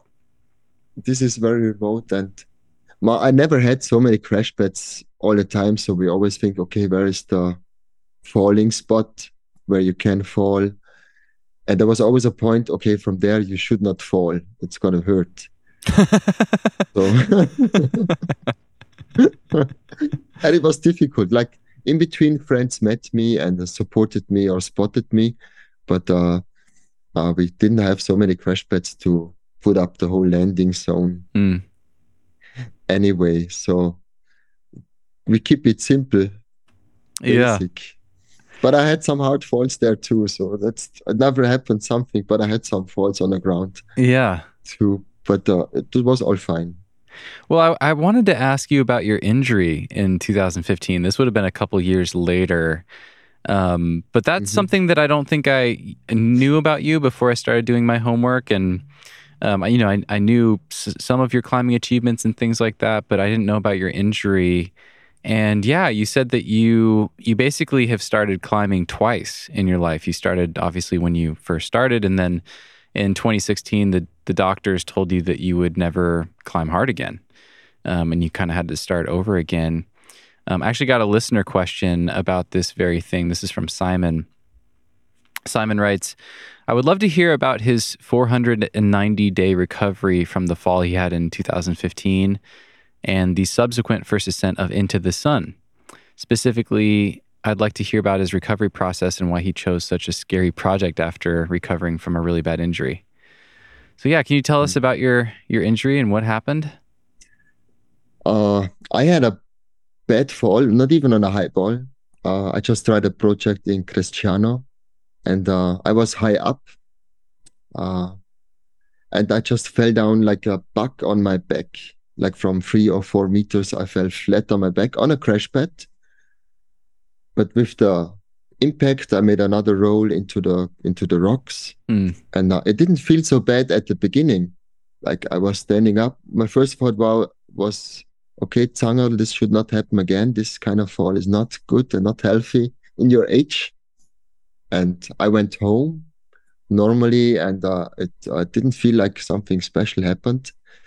But uh, a few days later, uh, how many days later? A few days later, I I I, I looked in the mirror and I had red eyes, like completely. I had bloody eyes, and said, "Fuck, what's happening now?" Huh? And uh, I I felt not good here, like it was totally tough.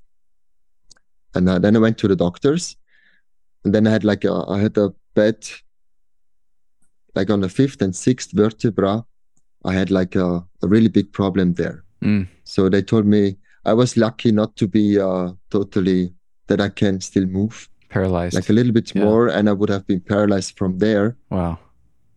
And they told me, yeah, this is uh, you have been very lucky, but nobody saw. A few days later, suddenly my hand started shaking, and I thought, what's what's happening now? Like totally uncontrolled. Like this hand was shaking, like. And that was the time the nerves died on this on my left side, and uh, I lost all the muscles on my left shoulder, like the what is the main muscle, like the teres major, the, the anterior muscles here, and ten days later I could not lift off one kilogram with this hand, Wow! like it was totally uh, unmovable anymore. And then, okay, what's what's going on here? We we I did not know, so I had some doctors, and we thought this is coming back. My the problem on the vertebra was good after five or six weeks, but uh, then we noticed I have no power anymore in my left hand. It's totally gone. And then we saw, fuck, all these muscles have been gone too. Like, uh, what is the English? A muscle at- at- atrophy. They call it in English. Atrophy. hmm So all the main muscles from this hand have been gone. And I thought, yeah, I just, I was very naive, eh? and I just started training a little bit and talked with some doctors. I went to Red Bull, like they have some of the best scientists and doctors around. Hmm. And they said, yeah, just do a normal physio training, maybe it comes. And then we made the test, and then we saw these muscles are not connected anymore, like the nerves Mm. uh, I destroyed the nerves with the impact of the fall. I destroyed the nerves, and it just took a week or 10 days till this totally was gone. And this is called the Engelschulter in, in the German. And this was not repairable. Like uh, in the chirurgy, in the medicine, they are still trying out how to do it. But uh, they told me this is never that these nerves will never come back. Like these muscles are gone now. Mm. This will not happen. And I just didn't believe them. I, I was, I don't know how to explain. It was like, I climbed now for 25 years just because I fell down this rock. How could it be possible? It's finished now. Like, Mm. yeah, but it was finished. Like I went then to India. I did half a year of really hard physio programming.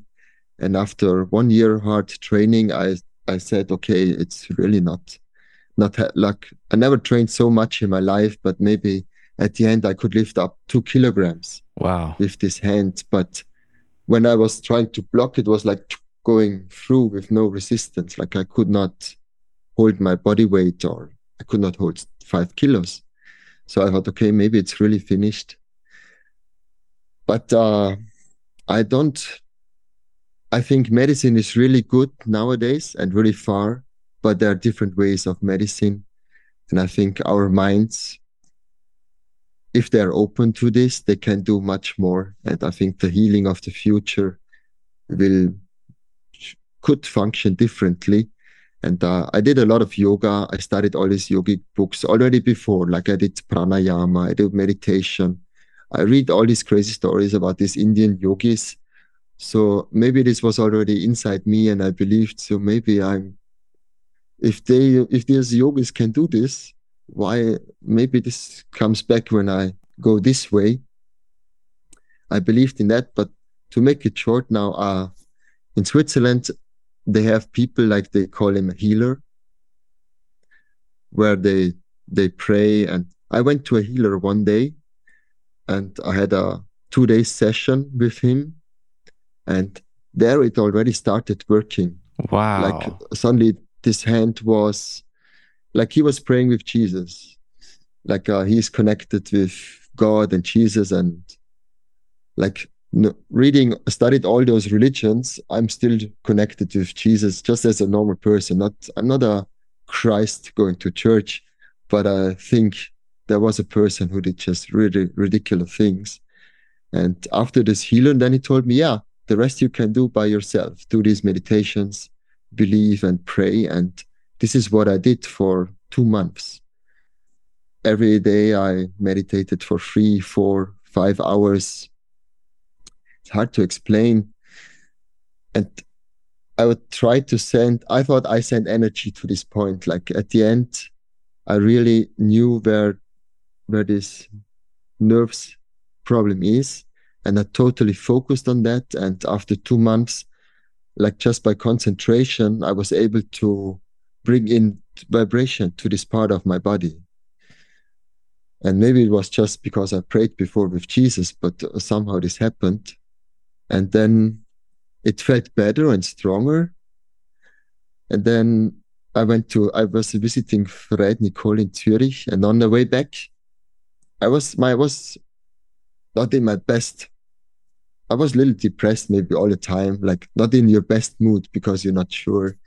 And I just hiked through this valley and I, I visited this old place where I already did some boulders and looked at the wall and thought, oh, wow, maybe one day I can try again. And I had the climbing stuff in my car. I put on shoes and just played around. And then suddenly I could do a move and thought, wow, I just did this move. And it was so mind blowing. It was, I was so happy just that I was able to do this move. Like I was locking a hold and crossed. And then it was for me, it was sure, wow, I can, I can climb again. And then I, I just got so psyched and trained. I then I went to this wall, and uh, it, then it into the sun came out. Yeah, which was a really, actually one of the most dangerous routes or boulders I did. I think, but I was sure I can do it. Mm. It's it's really hard to explain. Huh? It's a bit crazy to do this after such an accident. Yeah. Yeah. Yeah. do you want to describe? Do you want to describe it for people? I'll uh, I'll link to your Mm. video of it too for people that want to see you do it. But um, yeah. it's a it's a very unique climb.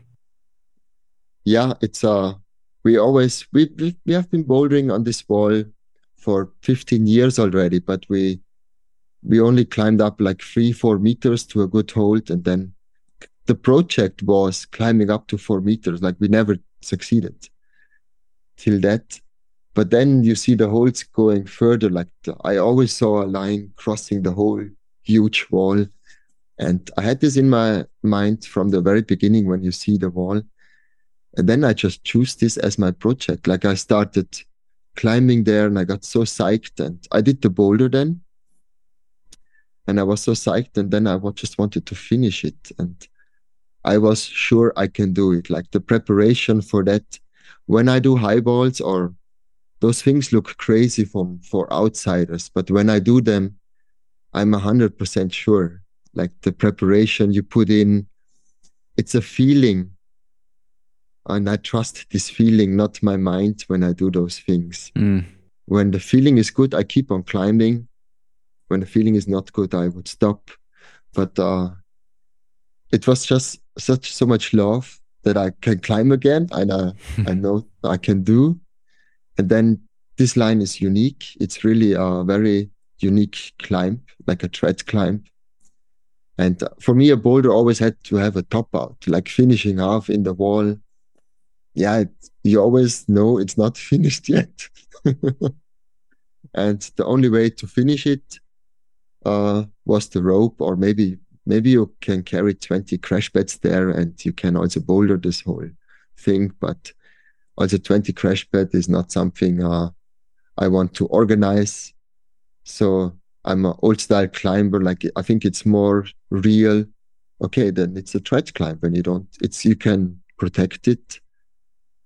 Not not very, not hundred percent, but very good. I don't want to place bolts because there are cracks. You can put in cams and friends. And I was just, uh, I was sure I can do it, and I was passionate. And one crazy day, also in April, huh, April 2017, I did it then. and it was the last risky thing I think I did since then, huh? Yeah. Okay. But it's not about take taking the risk. It's this feeling, like I told you, sometimes you go climbing and everything feels so light and easy, Mm. and you know you are totally in the movement. You don't feel the difficulty. And that's the way I do the high balls. Like I start and you know when you are in, you feel it. You can still do the moves, but it's too much power. And sometimes you start and you just you are in, and then I think I'm in a safe spot. Mm. And I do a lot of concentration work and I do a lot of meditation. So maybe all those little things help me to like I'm not afraid. Like I'm I'm so concentrated that uh, I think it's a safe when I do it. Yeah. I never never something happened doing high balls. So I think I made it good. Yeah, yeah. Um, no, that makes sense. I I resonate with that. I know what you're saying. It's hard for people that don't climb or don't climb high balls or don't have as much experience. So I think it's hard for them to understand that. I mean, it goes. It's really Mhm. similar to how, you know, Alex Honnold describes his free soloing. It's like the whole point is to make sure that everything is perfect and that it's secure and safe and um, I don't think he feels like he takes very many actual risks, but from the outside, it's like, well, yeah, you're gonna, you know, you're risking your life every time you go up there, sort of thing. But, hmm but yeah, with all that preparation and, and thoughtfulness, I think that makes sense. hmm No, I, I I knew from the beginning like I'm stronger already than the difficulty needs. Mm, Like I have the physical ability to do this easily now. But then it's the point that you wait that, that this feeling is here. I don't know. This is really hard to describe. It's not Mm. here all the time. It would be nice. But when this feeling is here, you're in this safe box, I think. mm, You're totally controlled and you feel comfortable and relaxed when you do it. And yeah, you just have to go a few times that maybe this feeling happens at one. But uh, but I knew I'm already stronger.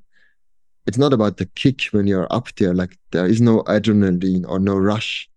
That uh, yeah, I did this crazy stuff now. It's I just did what I imagined before, mm.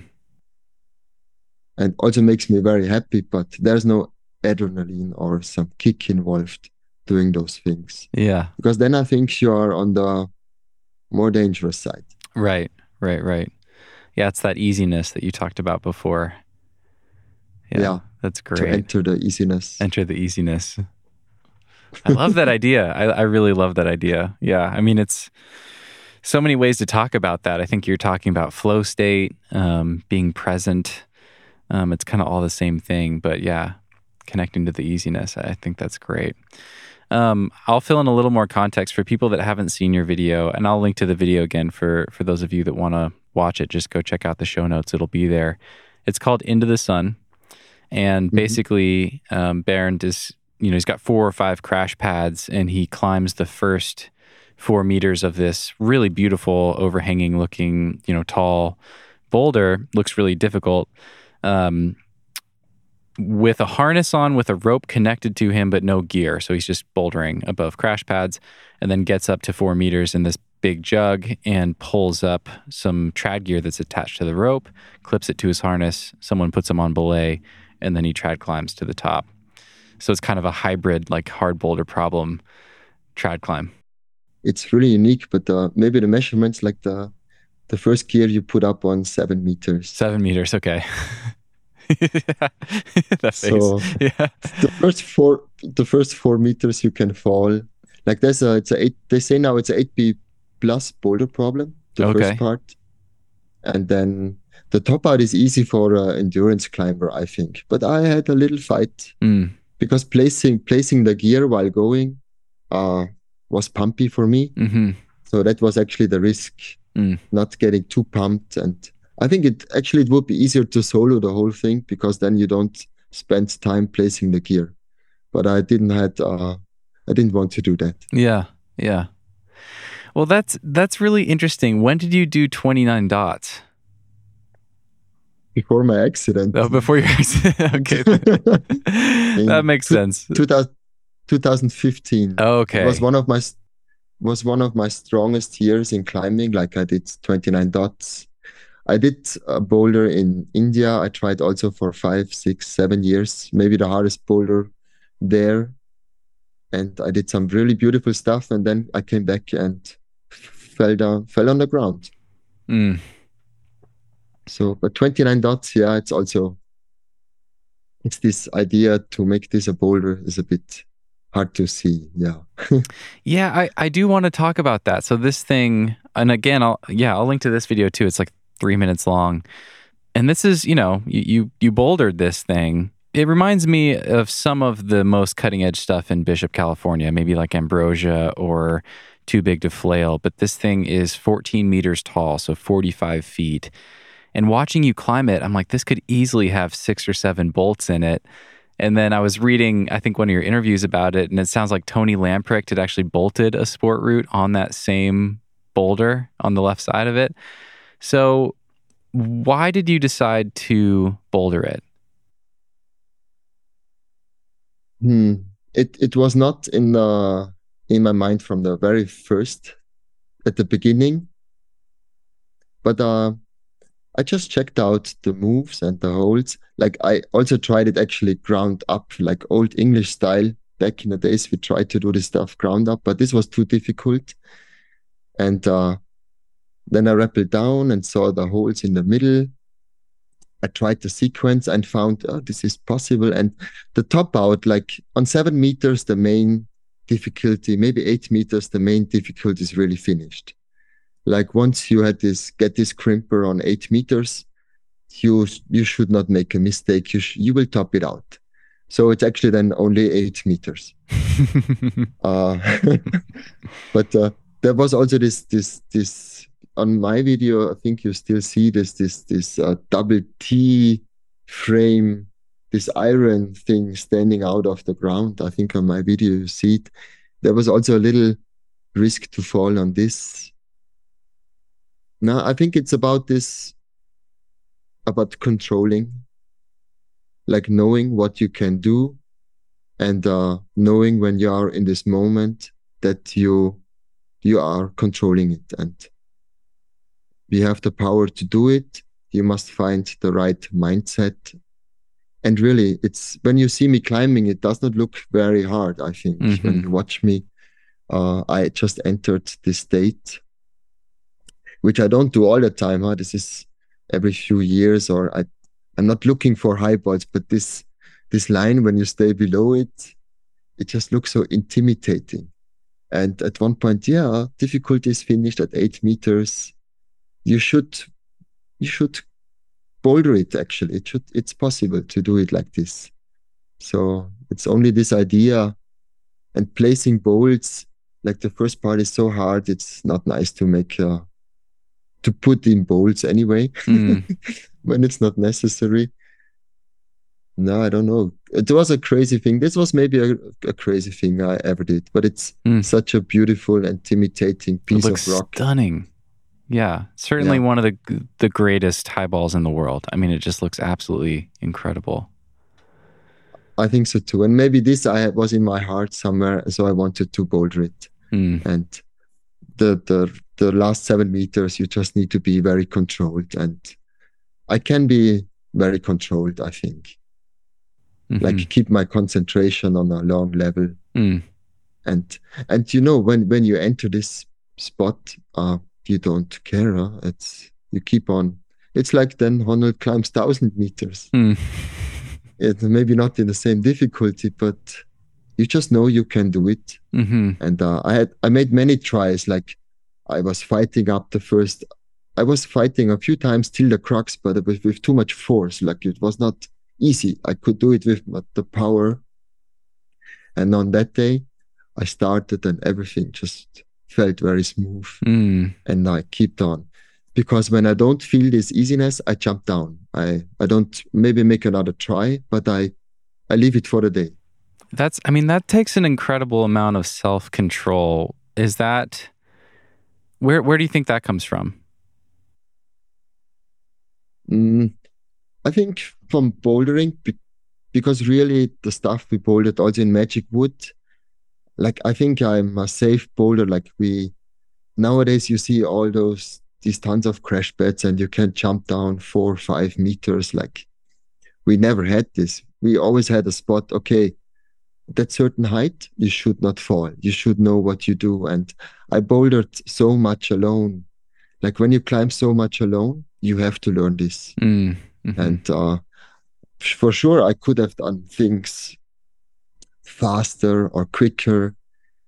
But when you are alone, yeah, I love my life. So I jumped down many times because of no spotters or Mm. less crash pads yeah. before I finally, like, I'm not jumping to this hold and risking to catch it. Uh, I need to do it controlled. So it's a, a different style of climbing, I think, than nowadays. It would have been cool to climb so when you know you're safe, you just jump. With Steini, it was cool. Like Steini, Steini was uh, 185, 90 kilogram. If he would still always join me, I would have done the stuff more quicker because Steini always catched me in any risky positions. We we had a cordless pad and uh what was Metolius pad like 30 centimeters of foam and all the stuff. Like there was no Mondo pad and all those things. Like Right. with Steini was cool. Like he just catched me out in the air and put me on the ground. What is the uh, what is the difficulty of 29 dots? Just for context for people, I think I read 8A plus, like V13. Yeah, I think Gabri repeated it. He, he thought it's 8A plus. Yeah, I had a feeling it's 8B, but I did it in May. It was way too warm for those little crims. Like, uh, you should do it in winter time. It's very small holes with Mm. good conditions. The risk I took, it was May, so so I waited for the wind, and I thought, yeah, maybe it's not because I knew when it's cold, you can do it much more safer. hmm I, I only could make one try, two tries, then it was the skin was done anyway. Okay. So, but they think it's still eight A plus boulder problem. So I was not far away. yeah, yeah. And my, my mistake. So 8A plus would be V12, 8B would be V- V13. So somewhere in that range. Yeah, Yeah. eight A plus. Man, one of the most, that makes it one of the hardest, tallest, most incredible high balls in the world for sure. Yeah. Ah, cool. it's got to be. It's, it's crazy. yeah, That's awesome. It looks so beautiful. Yeah. yeah. It's it's a king line. Yes, King Chris line. say hmm it's a king line. Well, I, I didn't acknowledge this while you were talking. Um, but yeah, incredible to hear about your injury story. And it makes sense now that 29 dots was be- before the injury because I was curious how that fit into the, the timeline there. Um, but yeah, thanks for sharing all that. I mean, it just ties into what we talked about at the start of the conversation, like that kind of, I don't know, just these like mystical qualities of life that are really hard to understand. And I grew up I grew up in a Christian upbringing, and I no longer feel like I'm a religious person, but I do still feel like I'm a very spiritual person. And I don't know how to explain or describe or I don't I don't really feel like I need to understand things like your experience, you know, or or what actually happened there. It's just I think it's just amazing what can happen when you're willing to open yourself up and um I don't know the power that we have, the power of the mind, the power of connecting more deeply with our bodies, um, with our own spirit, whatever. Maybe it sounds really woo woo to some people and they have a more scientific explanation, but um, I mean, it just, there's just too many stories like yours to just write it all off, you know, as, mm-hmm. um, at, at, least for me, I, th- I think there's something, there's definitely something there and just incredible that you're able to make a full recovery what what happened after you started reconnecting and started climbing again and your your arm started firing again? Did it take time to build the strength back or did all that previous year of training kick in? Mm, no, it took me like the main strength probably came back like because uh, it's really a 8B plus boulder problem this uh this into the sun at the start so the finger power was here the finger power i did not really uh lose so that I kept that I kept. But my sh- shoulder strange was uh, away for some time. But maybe after a year, two years, it was back then. But uh, I was also getting older. yeah. How old are you now? You're 43. Is that right? Uh, yeah, I'm getting 44 this year. 44. Yeah. Yeah. Oh, yes. but uh, yeah, but uh, when you see those crazy things in Japan and uh, in India and these monks, what they are doing, so maybe it would be good for people to look at those things. It opens up the mind what mm. is actually. I think our minds would be so much capable of many things, even healing and compassion and helping each other or helping yourself. We we grow up in a very yeah everything must be proved, and mm. science is proving a lot. But I think in the next year, science and they is already doing, like in the microscience or in the quantum physics, it's crazy what's going on there and what theories are coming out. It will open in the future. So maybe it's mm. the East and the West can connect with all those informations. It will bring more understanding. But I think understanding is a little part of our minds. Mm. The rest is happening somewhere else. I love that. My opinion. Yeah, no, I love that. I I totally agree, and I love the idea of the East and the West connecting. Um, I think we're I think we're really arrogant as Westerners to think that if we don't have an a clear, obvious understanding of something through science, then then it must not be. You know, we're we're just so quick to write things off if they're not clear and obvious. But I think there's just so many layers of of science or of whatever of physics of laws of nature um, that probably can be explained by science someday, but that we just totally don't understand yet. And um, mm. yeah, it's it's. Uh, I think there's some arrogance in thinking that the some of the old wisdom. Um, or that that the new wisdom or, and that the scientific understanding trumps all of the old wisdom. You know, it's I think a lot's being mm-hmm. or has been lost, and I, am really hopeful that it comes back. Yeah, with so many things. I mean, like uh, you know, for me, the area where I've focused most on this and find it find it most interesting is like diet, nutrition, lifestyle, the way that what we consume and what we engage in affects our health. Like we we still have so much to learn about what all is connected and you know, we think that the mm-hmm. only thing that food affects is our weight and it does so many other things the things we put in our body affects our mood and our skin and all you know everything it's the stuff mm-hmm. that makes us us so anyway yeah i love the i love that idea of the east and west connecting i hope that happens too it will happen it will happen. It must happen. Amazing. So you uh, you are 43 turning 44. I'm 33 turning 34 um, this year, and it sounds like you're still just climbing super hard and um, enjoying climbing and, and having a really fulfilling life of climbing. Uh, you did, you know, probably the hardest single move in climbing in this last year. Uh, took you a thousand tries, but you but you did it. Um, do you have any advice for me and for other people listening that just want to continue to enjoy their climbing and grow as a climber and as a person? You know, maybe younger people that are that are leaving their 20s and getting into their 30s or leaving their 30s into their 40s. Do you have any advice? Hmm. I think a healthy life is for sure helping you in the later in the days.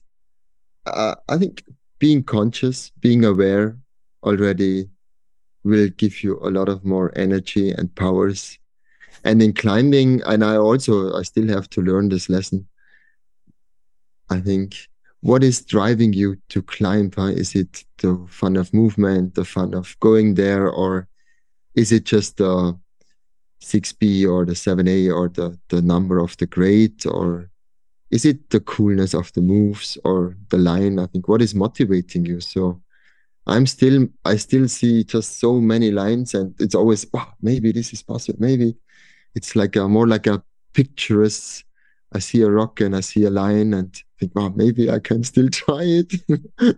so the my way to the sport, and we did not have the the numbers and grades at the beginning. We really had like, uh, it's possible, it's not possible, it's I can do it. Like we had those three grades at the beginning, and it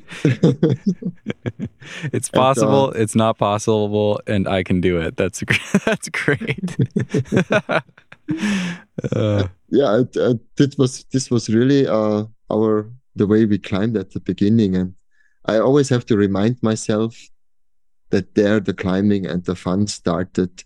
Like I told you, I've uh, it's actually crazy to give so many tries on this boulder, but after I did this first try last year, I just started brushing, and brushing is work uh, with ladders and there and just discovering this rock and looking for holes this is where my passion actually started. And when I do this, I'm totally back in when I was 20 years, uh, 20 years old. Mm. Uh, I had the most fun brushing holes. I think brushing is part of bouldering because you don't know what you find. Mm. So sometimes well, you think, well, hopefully a hole is coming, and sometimes you think, uh, hopefully no hole is coming. it's already enough. Yeah. So you, you see the, the mind games in this. uh, yeah, for me, traveling other places like Rakcham for sure was, I started re climbing there again because it's so huge. And we not only developed hard boulders, it's boulders for all grades. Like my friends started climbing. We brushed 5A boulders for the locals. Uh, yeah, it's just nice to have be out in the forest with friends clean a boulder, try together, support each other. Maybe this year I do more easier boulders mm. to climb more. I, I, have the feeling I need to climb more, not get stuck on these projects. Mm. But healthy life, like uh, I'm pretty sure I through through this Buddhist and this uh, Indian influences, I think there are many ways you can live a very good life like also health, like sugar, sugar, wheat. Like I tested out a lot of things and I know what is helping me in certain. And now I see actually my life, the food I eat, what I drink is pretty good in a very healthy way. Uh, uh, for sure, this is very, very good. Can you Not talk a little bit? Too much. Can you, can you talk a little bit more about that? Like, what are the things that feel important to you from just a health and feeling good standpoint as far as nutrition or, or just lifestyle things? Hmm, I'm actually a vegetarian, more on the vegan side, I must say. So I, I really think meat is not so important as everybody is saying, or this protein. Hmm. When you have your egg or two eggs, it's enough, I think. I was actually vegan for very strict vegan for nine months. I tried that out. I put on weight and I got stronger hmm. in this time. Like wow. I was, I surprised myself. Uh, a lot of uh, Gemüse, like fruits and vegetables. and uh, I tried to not to have sugar, like no sugar and no, what is the English word? Wheat. Like the the nice bread, the nice pastries we love. I love cakes, I must say. But uh, when you leave all that stuff away, you maybe feel that is really good for your body. Hmm. Like I, I do a body cleaning every year now, but I'm 40. When I was young, I did not do that. But now uh, I did like a body cleaning where you just eat a lot of green stuff and drinks, healthy drinks, and it helped. It I just felt very good afterwards. Well, what you eat is what you are. Mm. What you eat is where your energy comes from. Uh, everything is connected. What you drink, like uh, I still like a glass of wine sometimes, but uh, I did not drink alcohol for a year. I just tested it out and then I was drinking a glass of wine later, and fuck, while I was drinking, I could feel where the wine was going in my mind. Whoa. And I had had I had headache. Like you get so sensible. Mm. Maybe it's not good to get so sensible, but it, this should be just uh, just an example.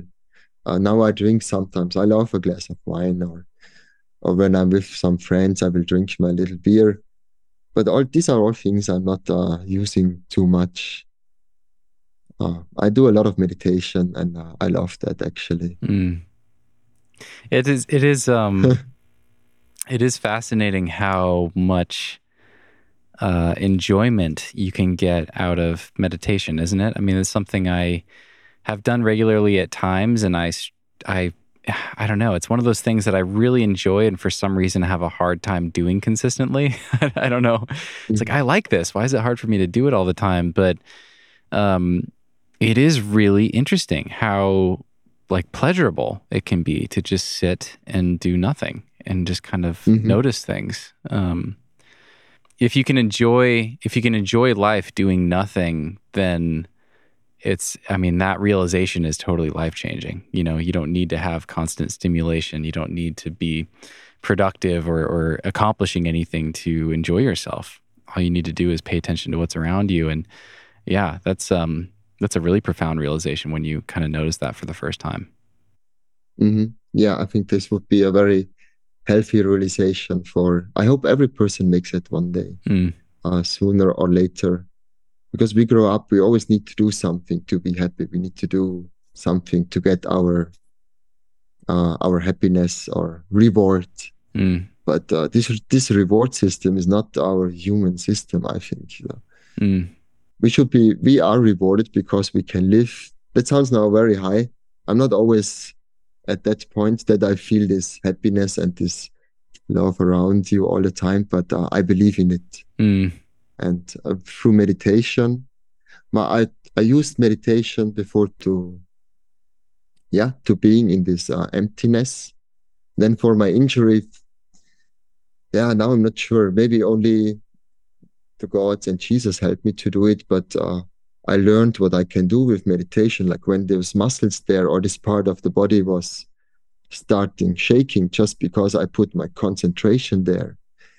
And uh, medicine it's now we're sorry we are back at this topic. Medicine now tries to they put because the doctors who told me and i was at one of the best doctors in europe like he did nerve transplantations. Wow. And this guy told me hey boy it's actually good how you work this hand is working but uh you will never do hard climbing again. This this is not possible. Be happy that this hand is already in such a good state. Uh, i met him afterwards and i had to explain what i did. And then he said yeah they they, they now put sensors there on this on these parts on these muscles which are not here and give like electroshocks and impulses that that then it gives the connection to the brain. And for me it was clear the connection must come from here to the Mm. muscle. And then when those those muscles were have been vibrating i knew wow this is possible. And ma think about a shaolin monk what he is doing. So we are still in a i'm a, just a, a learner beginner. Those shaolin monks what they are doing this is mind-blowing. Yeah. Yeah i love it man that's amazing where to go from here? Is there anything that we haven't talked about that feels important to you to share before I let you go? We've been talking for a couple hours. I've loved it. I've loved every minute of it, but Oh, it's uh it's getting late over there. I want to respect your it's time. getting late. Oh no, that's not a problem. But I think we we captured most of the stuff. Uh, I just wanna this year more boulders will go to the areas. Maybe please bring some more awareness into the forest. And by end of the year, I will have this guidebook for Rakcham, and I hope that nice people are coming and enjoy this place.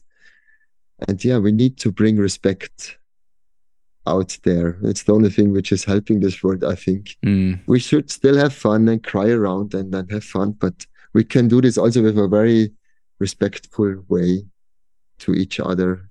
Mm, So let's see what's happening this year. hmm Do you think you can keep doing this forever? Do you think you'll enjoy traveling and climbing and brushing rocks and discovering what's there even after you can't climb as hard as you once did? Does it feel like something that you'll do for the rest of your life? Yeah, uh, some way, the other way or the other way, for sure. Like now I feel maybe, maybe taking me back to the big mountains where I started. So let's see. so back from the boulders, I now look for longer routes and maybe longer boulders. And maybe I want to put up some routes this year. And maybe it brings me back to the mountains where where it all started. Hmm. But uh, I'm playing around like I have the probably the strongest finger ever in my life. Just the rest of the body is uh, maybe not as young as it was before. Hmm. That's interesting. Is is that just from climbing? Is that just from climbing on rock, or do you do you do additional Mm. training on, on the side, or why do you think your fingers are the strongest they've ever been? since my accident, I also started playing around with training a bit more. Like before, before my training was most of the time climbing. Sometimes we went to a board or to the gym, but I always trained in the boulders. And after the accident, I I connected with the training, and I was getting really interested in this kind of stuff. And I do some really crazy things. I just tried out with my fingers, and it seemed it worked out. It's not a hell. Maybe I was listening another podcast today, and then I was thinking it sounds a bit different what I would say now, because I I believe in those Shaolin monks, and maybe I'm not getting there completely, but I I'm trying out really new things in finger power and training and concentration, it, and it seems it works out. So the fingers are stronger. so, but now I must. I have to ask about this. People are going to be smiling just knowing that I can't let that slide and not ask you for for all the information about what you're doing. I was about to let you go and wrap up the podcast, but that's too enticing. Um, I'm just curious. Yeah, I, I really believe in that stuff. I remember. Um, I remember listening to like an old interview with Arnold Schwarzenegger, and he was talking about when he would train for Mr. Olympia you know, he would be doing his curls, but like his mind was inside his bicep and he was super focused on like exactly what was happening inside his arm. And he really believed that like putting his attention in these different muscles and in these different parts of his bodies was a huge key to why he was so successful. And so I think there's something to it. I, I think it's really intriguing. Um, But yeah, tell me more. Tell me more about your finger training and, and what's different about it. Okay, what I do now. I think I just say now, maybe it's really unhealthy, but my body can take it. Okay. But somebody was saying when you are older, you have to warm up more. I don't do this any like uh, I don't really warm up a lot. Like uh, I warm up my my mind. I warm up the nerves. Like well, I saw those the trainers are still warming up the muscles, but you I think you can warm up your nerve nerve system, Hmm. which is supporting the muscles. Uh, and then I have the feeling, okay, I'm I'm warm. I do my exercises. I had some shoulder problems, so now I do a little bit with the with the TheraBand hmm because last year I I broke my sho- I hurt my shoulder badly on kids climbing course. Oh, no.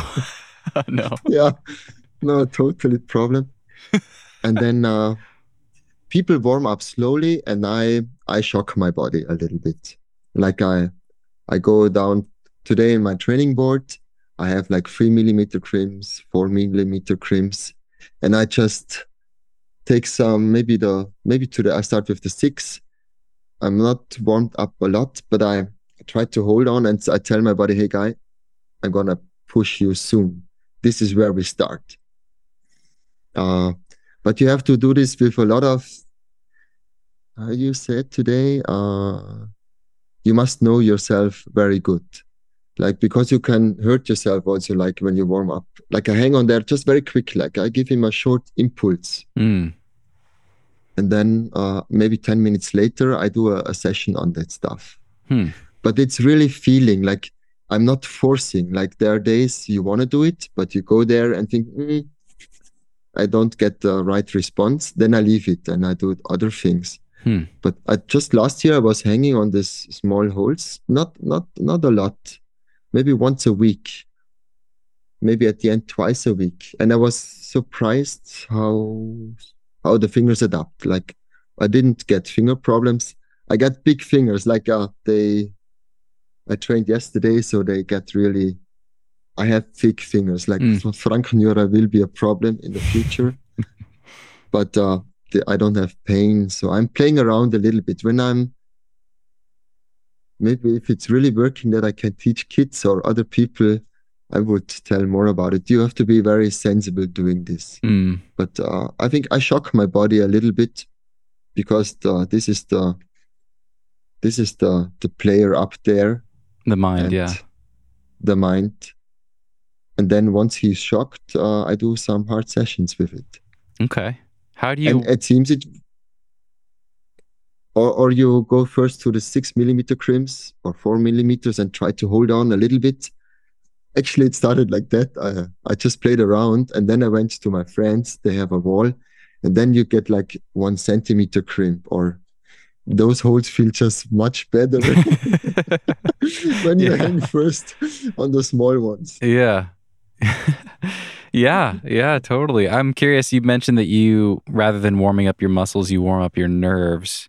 What does that look like? Is that just like a concentration thing? Is that just happening with you being still and using your mind? Or are you doing something to warm up your nervous system, your nerves and your nervous system?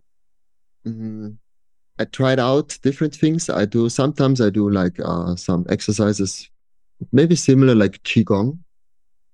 It's concentration work. Like when Mm. I I make kid courses, I make concentration work. Like I I let them stretch their hands and then I say, okay, fully concentration on this fingertip. You feel your pulse on your fingertip. So this is only by your concentration.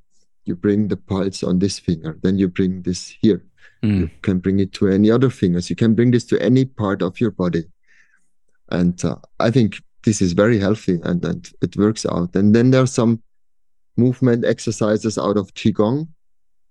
And uh, this is very holistic way of, really, is holistic the right way? My English is not so good. huh? So Oh, it's great. Yeah. I would say it's very uh, seeing the body as a whole thing. yeah. Yeah. Holistic. That's exactly it's, it. It's it's a very concentration thing. Yeah. Sometimes I sit down, do a little breath exercise, and then I go training. Hmm. And uh, I did not had any injuries. My my pulley broke maybe because I was just too tired or too stupid in the night. I was overpsyched. I don't know. It happens. it happened. It still yeah, it happened. Yeah. yeah. No, I, I find that really fascinating. I, I think about this sometimes. Um, you know, you watch you watch like a nature show or something like Planet Earth, and you watch like a a cheetah sprint after its prey, or a snow leopard, you know, like catch a mountain goat on the side of a mountain or something. Like wild animals never warm up. You know, they're just like laying there, kind of sleeping, and then maybe they stalk a little bit, but then they just go from like being still to full sprint attack and take down Mhm. take down their prey. And they never do warm-ups. They don't they don't like have stretching sessions and stuff. So i've always been kind of curious about that with humans. Like what is it that's different? Why do we need to do that? And is there an alternative? And, and you're kind of t- you're yeah you're kind of presenting an interesting alternative which hmm does make a lot of sense No, I think so too. Uh, I don't know why this warming up is so important. Like maybe dancing before is cool. Like put in some music and relax, relax the body, shake, shake the body. That's what I do sometimes. what do you like to listen to when I- you're when you're warming up? Oh, I love. I'm an old electronic guy. I love all kinds of. You should send me a. Now I- playlist. I'll, I'll link to it. yeah, I can. I will have a look. Yeah, some old stuff from from Austria, some old teachers. But I love electronic in all different kinds, and also other music. But without music, I don't start the training.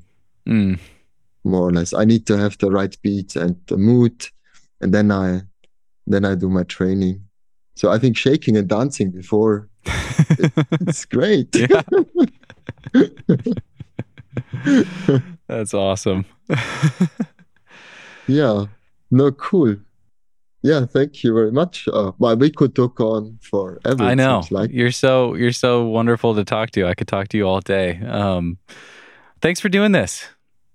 It's been really fun. Yeah, I've, thank I've really enjoyed it. And uh, yeah, it's sometimes a lot of the time I do a pre-interview. You know, I try to talk with people before we do the podcast, and um, it is really interesting that it, it's this similar kind of feeling thing. It's hard to like. I don't always do it. I don't do it with everybody, and I can't explain why. It's just this sense that someone's going to be easy to connect with, or um, or that I'm going to need to get to know them a little bit beforehand to break the ice or something like that. But um, this is the first time we've ever talked, and it feels like connecting with an old friend, and it's just been Yeah. it's just been wonderful and super easy. And I hope we actually get to meet in person one of these days.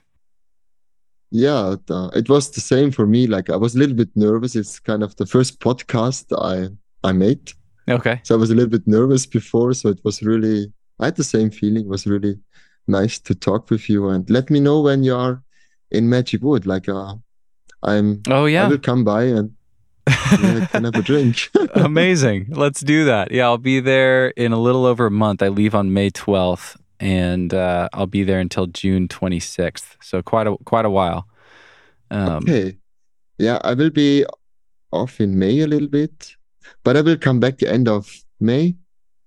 No, uh, yeah, we let's go for a drink one day. Okay.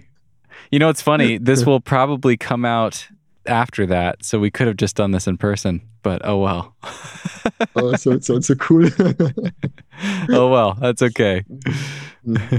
No, it's Yeah. really cool. I thank you very much, and uh, I I missed this spot. You have made already so many uh shows. It's really incredible. Wow.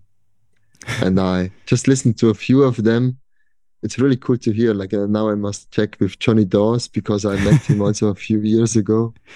Yeah. Uh, and the way you make it is really beautiful. Thank you. Thank you. That means a lot to me. It's uh I mean it's it's work, it's it's my job, but it's it's so much fun. It doesn't feel like work at all. It's the most fun thing I've ever done in my life. Mhm. Um and I I really hope I get to keep doing it forever. It's I mean conversations like this um you seem like someone who's so good at disconnecting and being present and like really being in the moment and this is the thing that helps me get there maybe more than anything. As, as much as climbing i get there with climbing but climbing's always a little bit more complicated. Like you know sometimes i'm just there and i'm just enjoying it and in the moment and letting go of all expectation. But i'm also like a very performance oriented climber and it's hard for me to let go of that and, and put that to the side. You know i want to ascend. I want to Mhm. get it done. I want to add the the check mark in the guidebook. But having conversations like this it just feels it's my favorite thing. I mean it's so it's so fun and it just you can't not be here doing this you know? Like you Mhm. can't be distracted. And it just always feels like such a gift to connect with people like you and get two hours of your time. If i always feel honored to to have people's time and want to make the experience the best possible experience it can be for them. And it's just that thing that pulls me into the moment and it's it's so special. So so thanks for doing this. I really love talking to you. I hope we get to meet up for a drink and do this again. And uh, I'll Yeah, cool. definitely, I'll definitely be in touch when I get over to Magic Wood. Yeah, give me give me a call or send me a message, and I wish you a good day. Thank you. Or bouldering, and have fun. Thanks, man. Have a good night. Bye bye. Good night. All right. Bye. Ciao. Hey, friends, a few quick reminders before you go. First thing, The Nugget is now on YouTube. We're sharing some of my favorite clips from the podcast in eight minute long videos, and they're super cool. I'm really proud of how these things are turning out. And the YouTube channel is a great way to sample other episodes before diving into a two hour podcast. And it's a great way to revisit some of your favorite nuggets from the show. Just search for The Nugget Climbing on YouTube. I also put a tremendous amount of effort into the show notes for every episode. You can find those at thenuggetclimbing.com. If you ever want to learn more about a guest, or watch the videos, or buy the books we talked about, or see the Instagram posts we talked about, or whatever it is, you can find links to all of the things in the show notes for each episode at thenuggetclimbing.com, including links to all of my sponsors. Thanks again to all my sponsors for this episode. You can check them out in the show notes at thenuggetclimbing.com. You'll find a list of sponsors for this episode and their coupon codes, or just scroll down right there in your podcast app. I make it really easy for you guys to have great deals on some of my favorite products. Again, just scroll down right there in your podcast app or check out the list of sponsors in the show notes at thenuggetclimbing.com. Finally, if you want even more great content, if you've been loving the show, I have a Patreon. I have tons of bonus episodes over there, almost 50 bonus episodes that I've published so far with past guests from the show, with more bonus episodes coming all the time. They're called follow ups. Follow ups are some of my favorite interviews that I've done on the podcast. You'll get access to all of those and ad free versions of the regular episodes, as well as uncut video interviews if you prefer to watch the video, all of that for $5 per month. Go to patreon.com slash the nugget climbing to learn more. And there's a link for Patreon right there in your podcast app as well. Thank you guys for listening all the way to the end. I appreciate all of your support. I hope you're having an amazing week, and we will see you next time.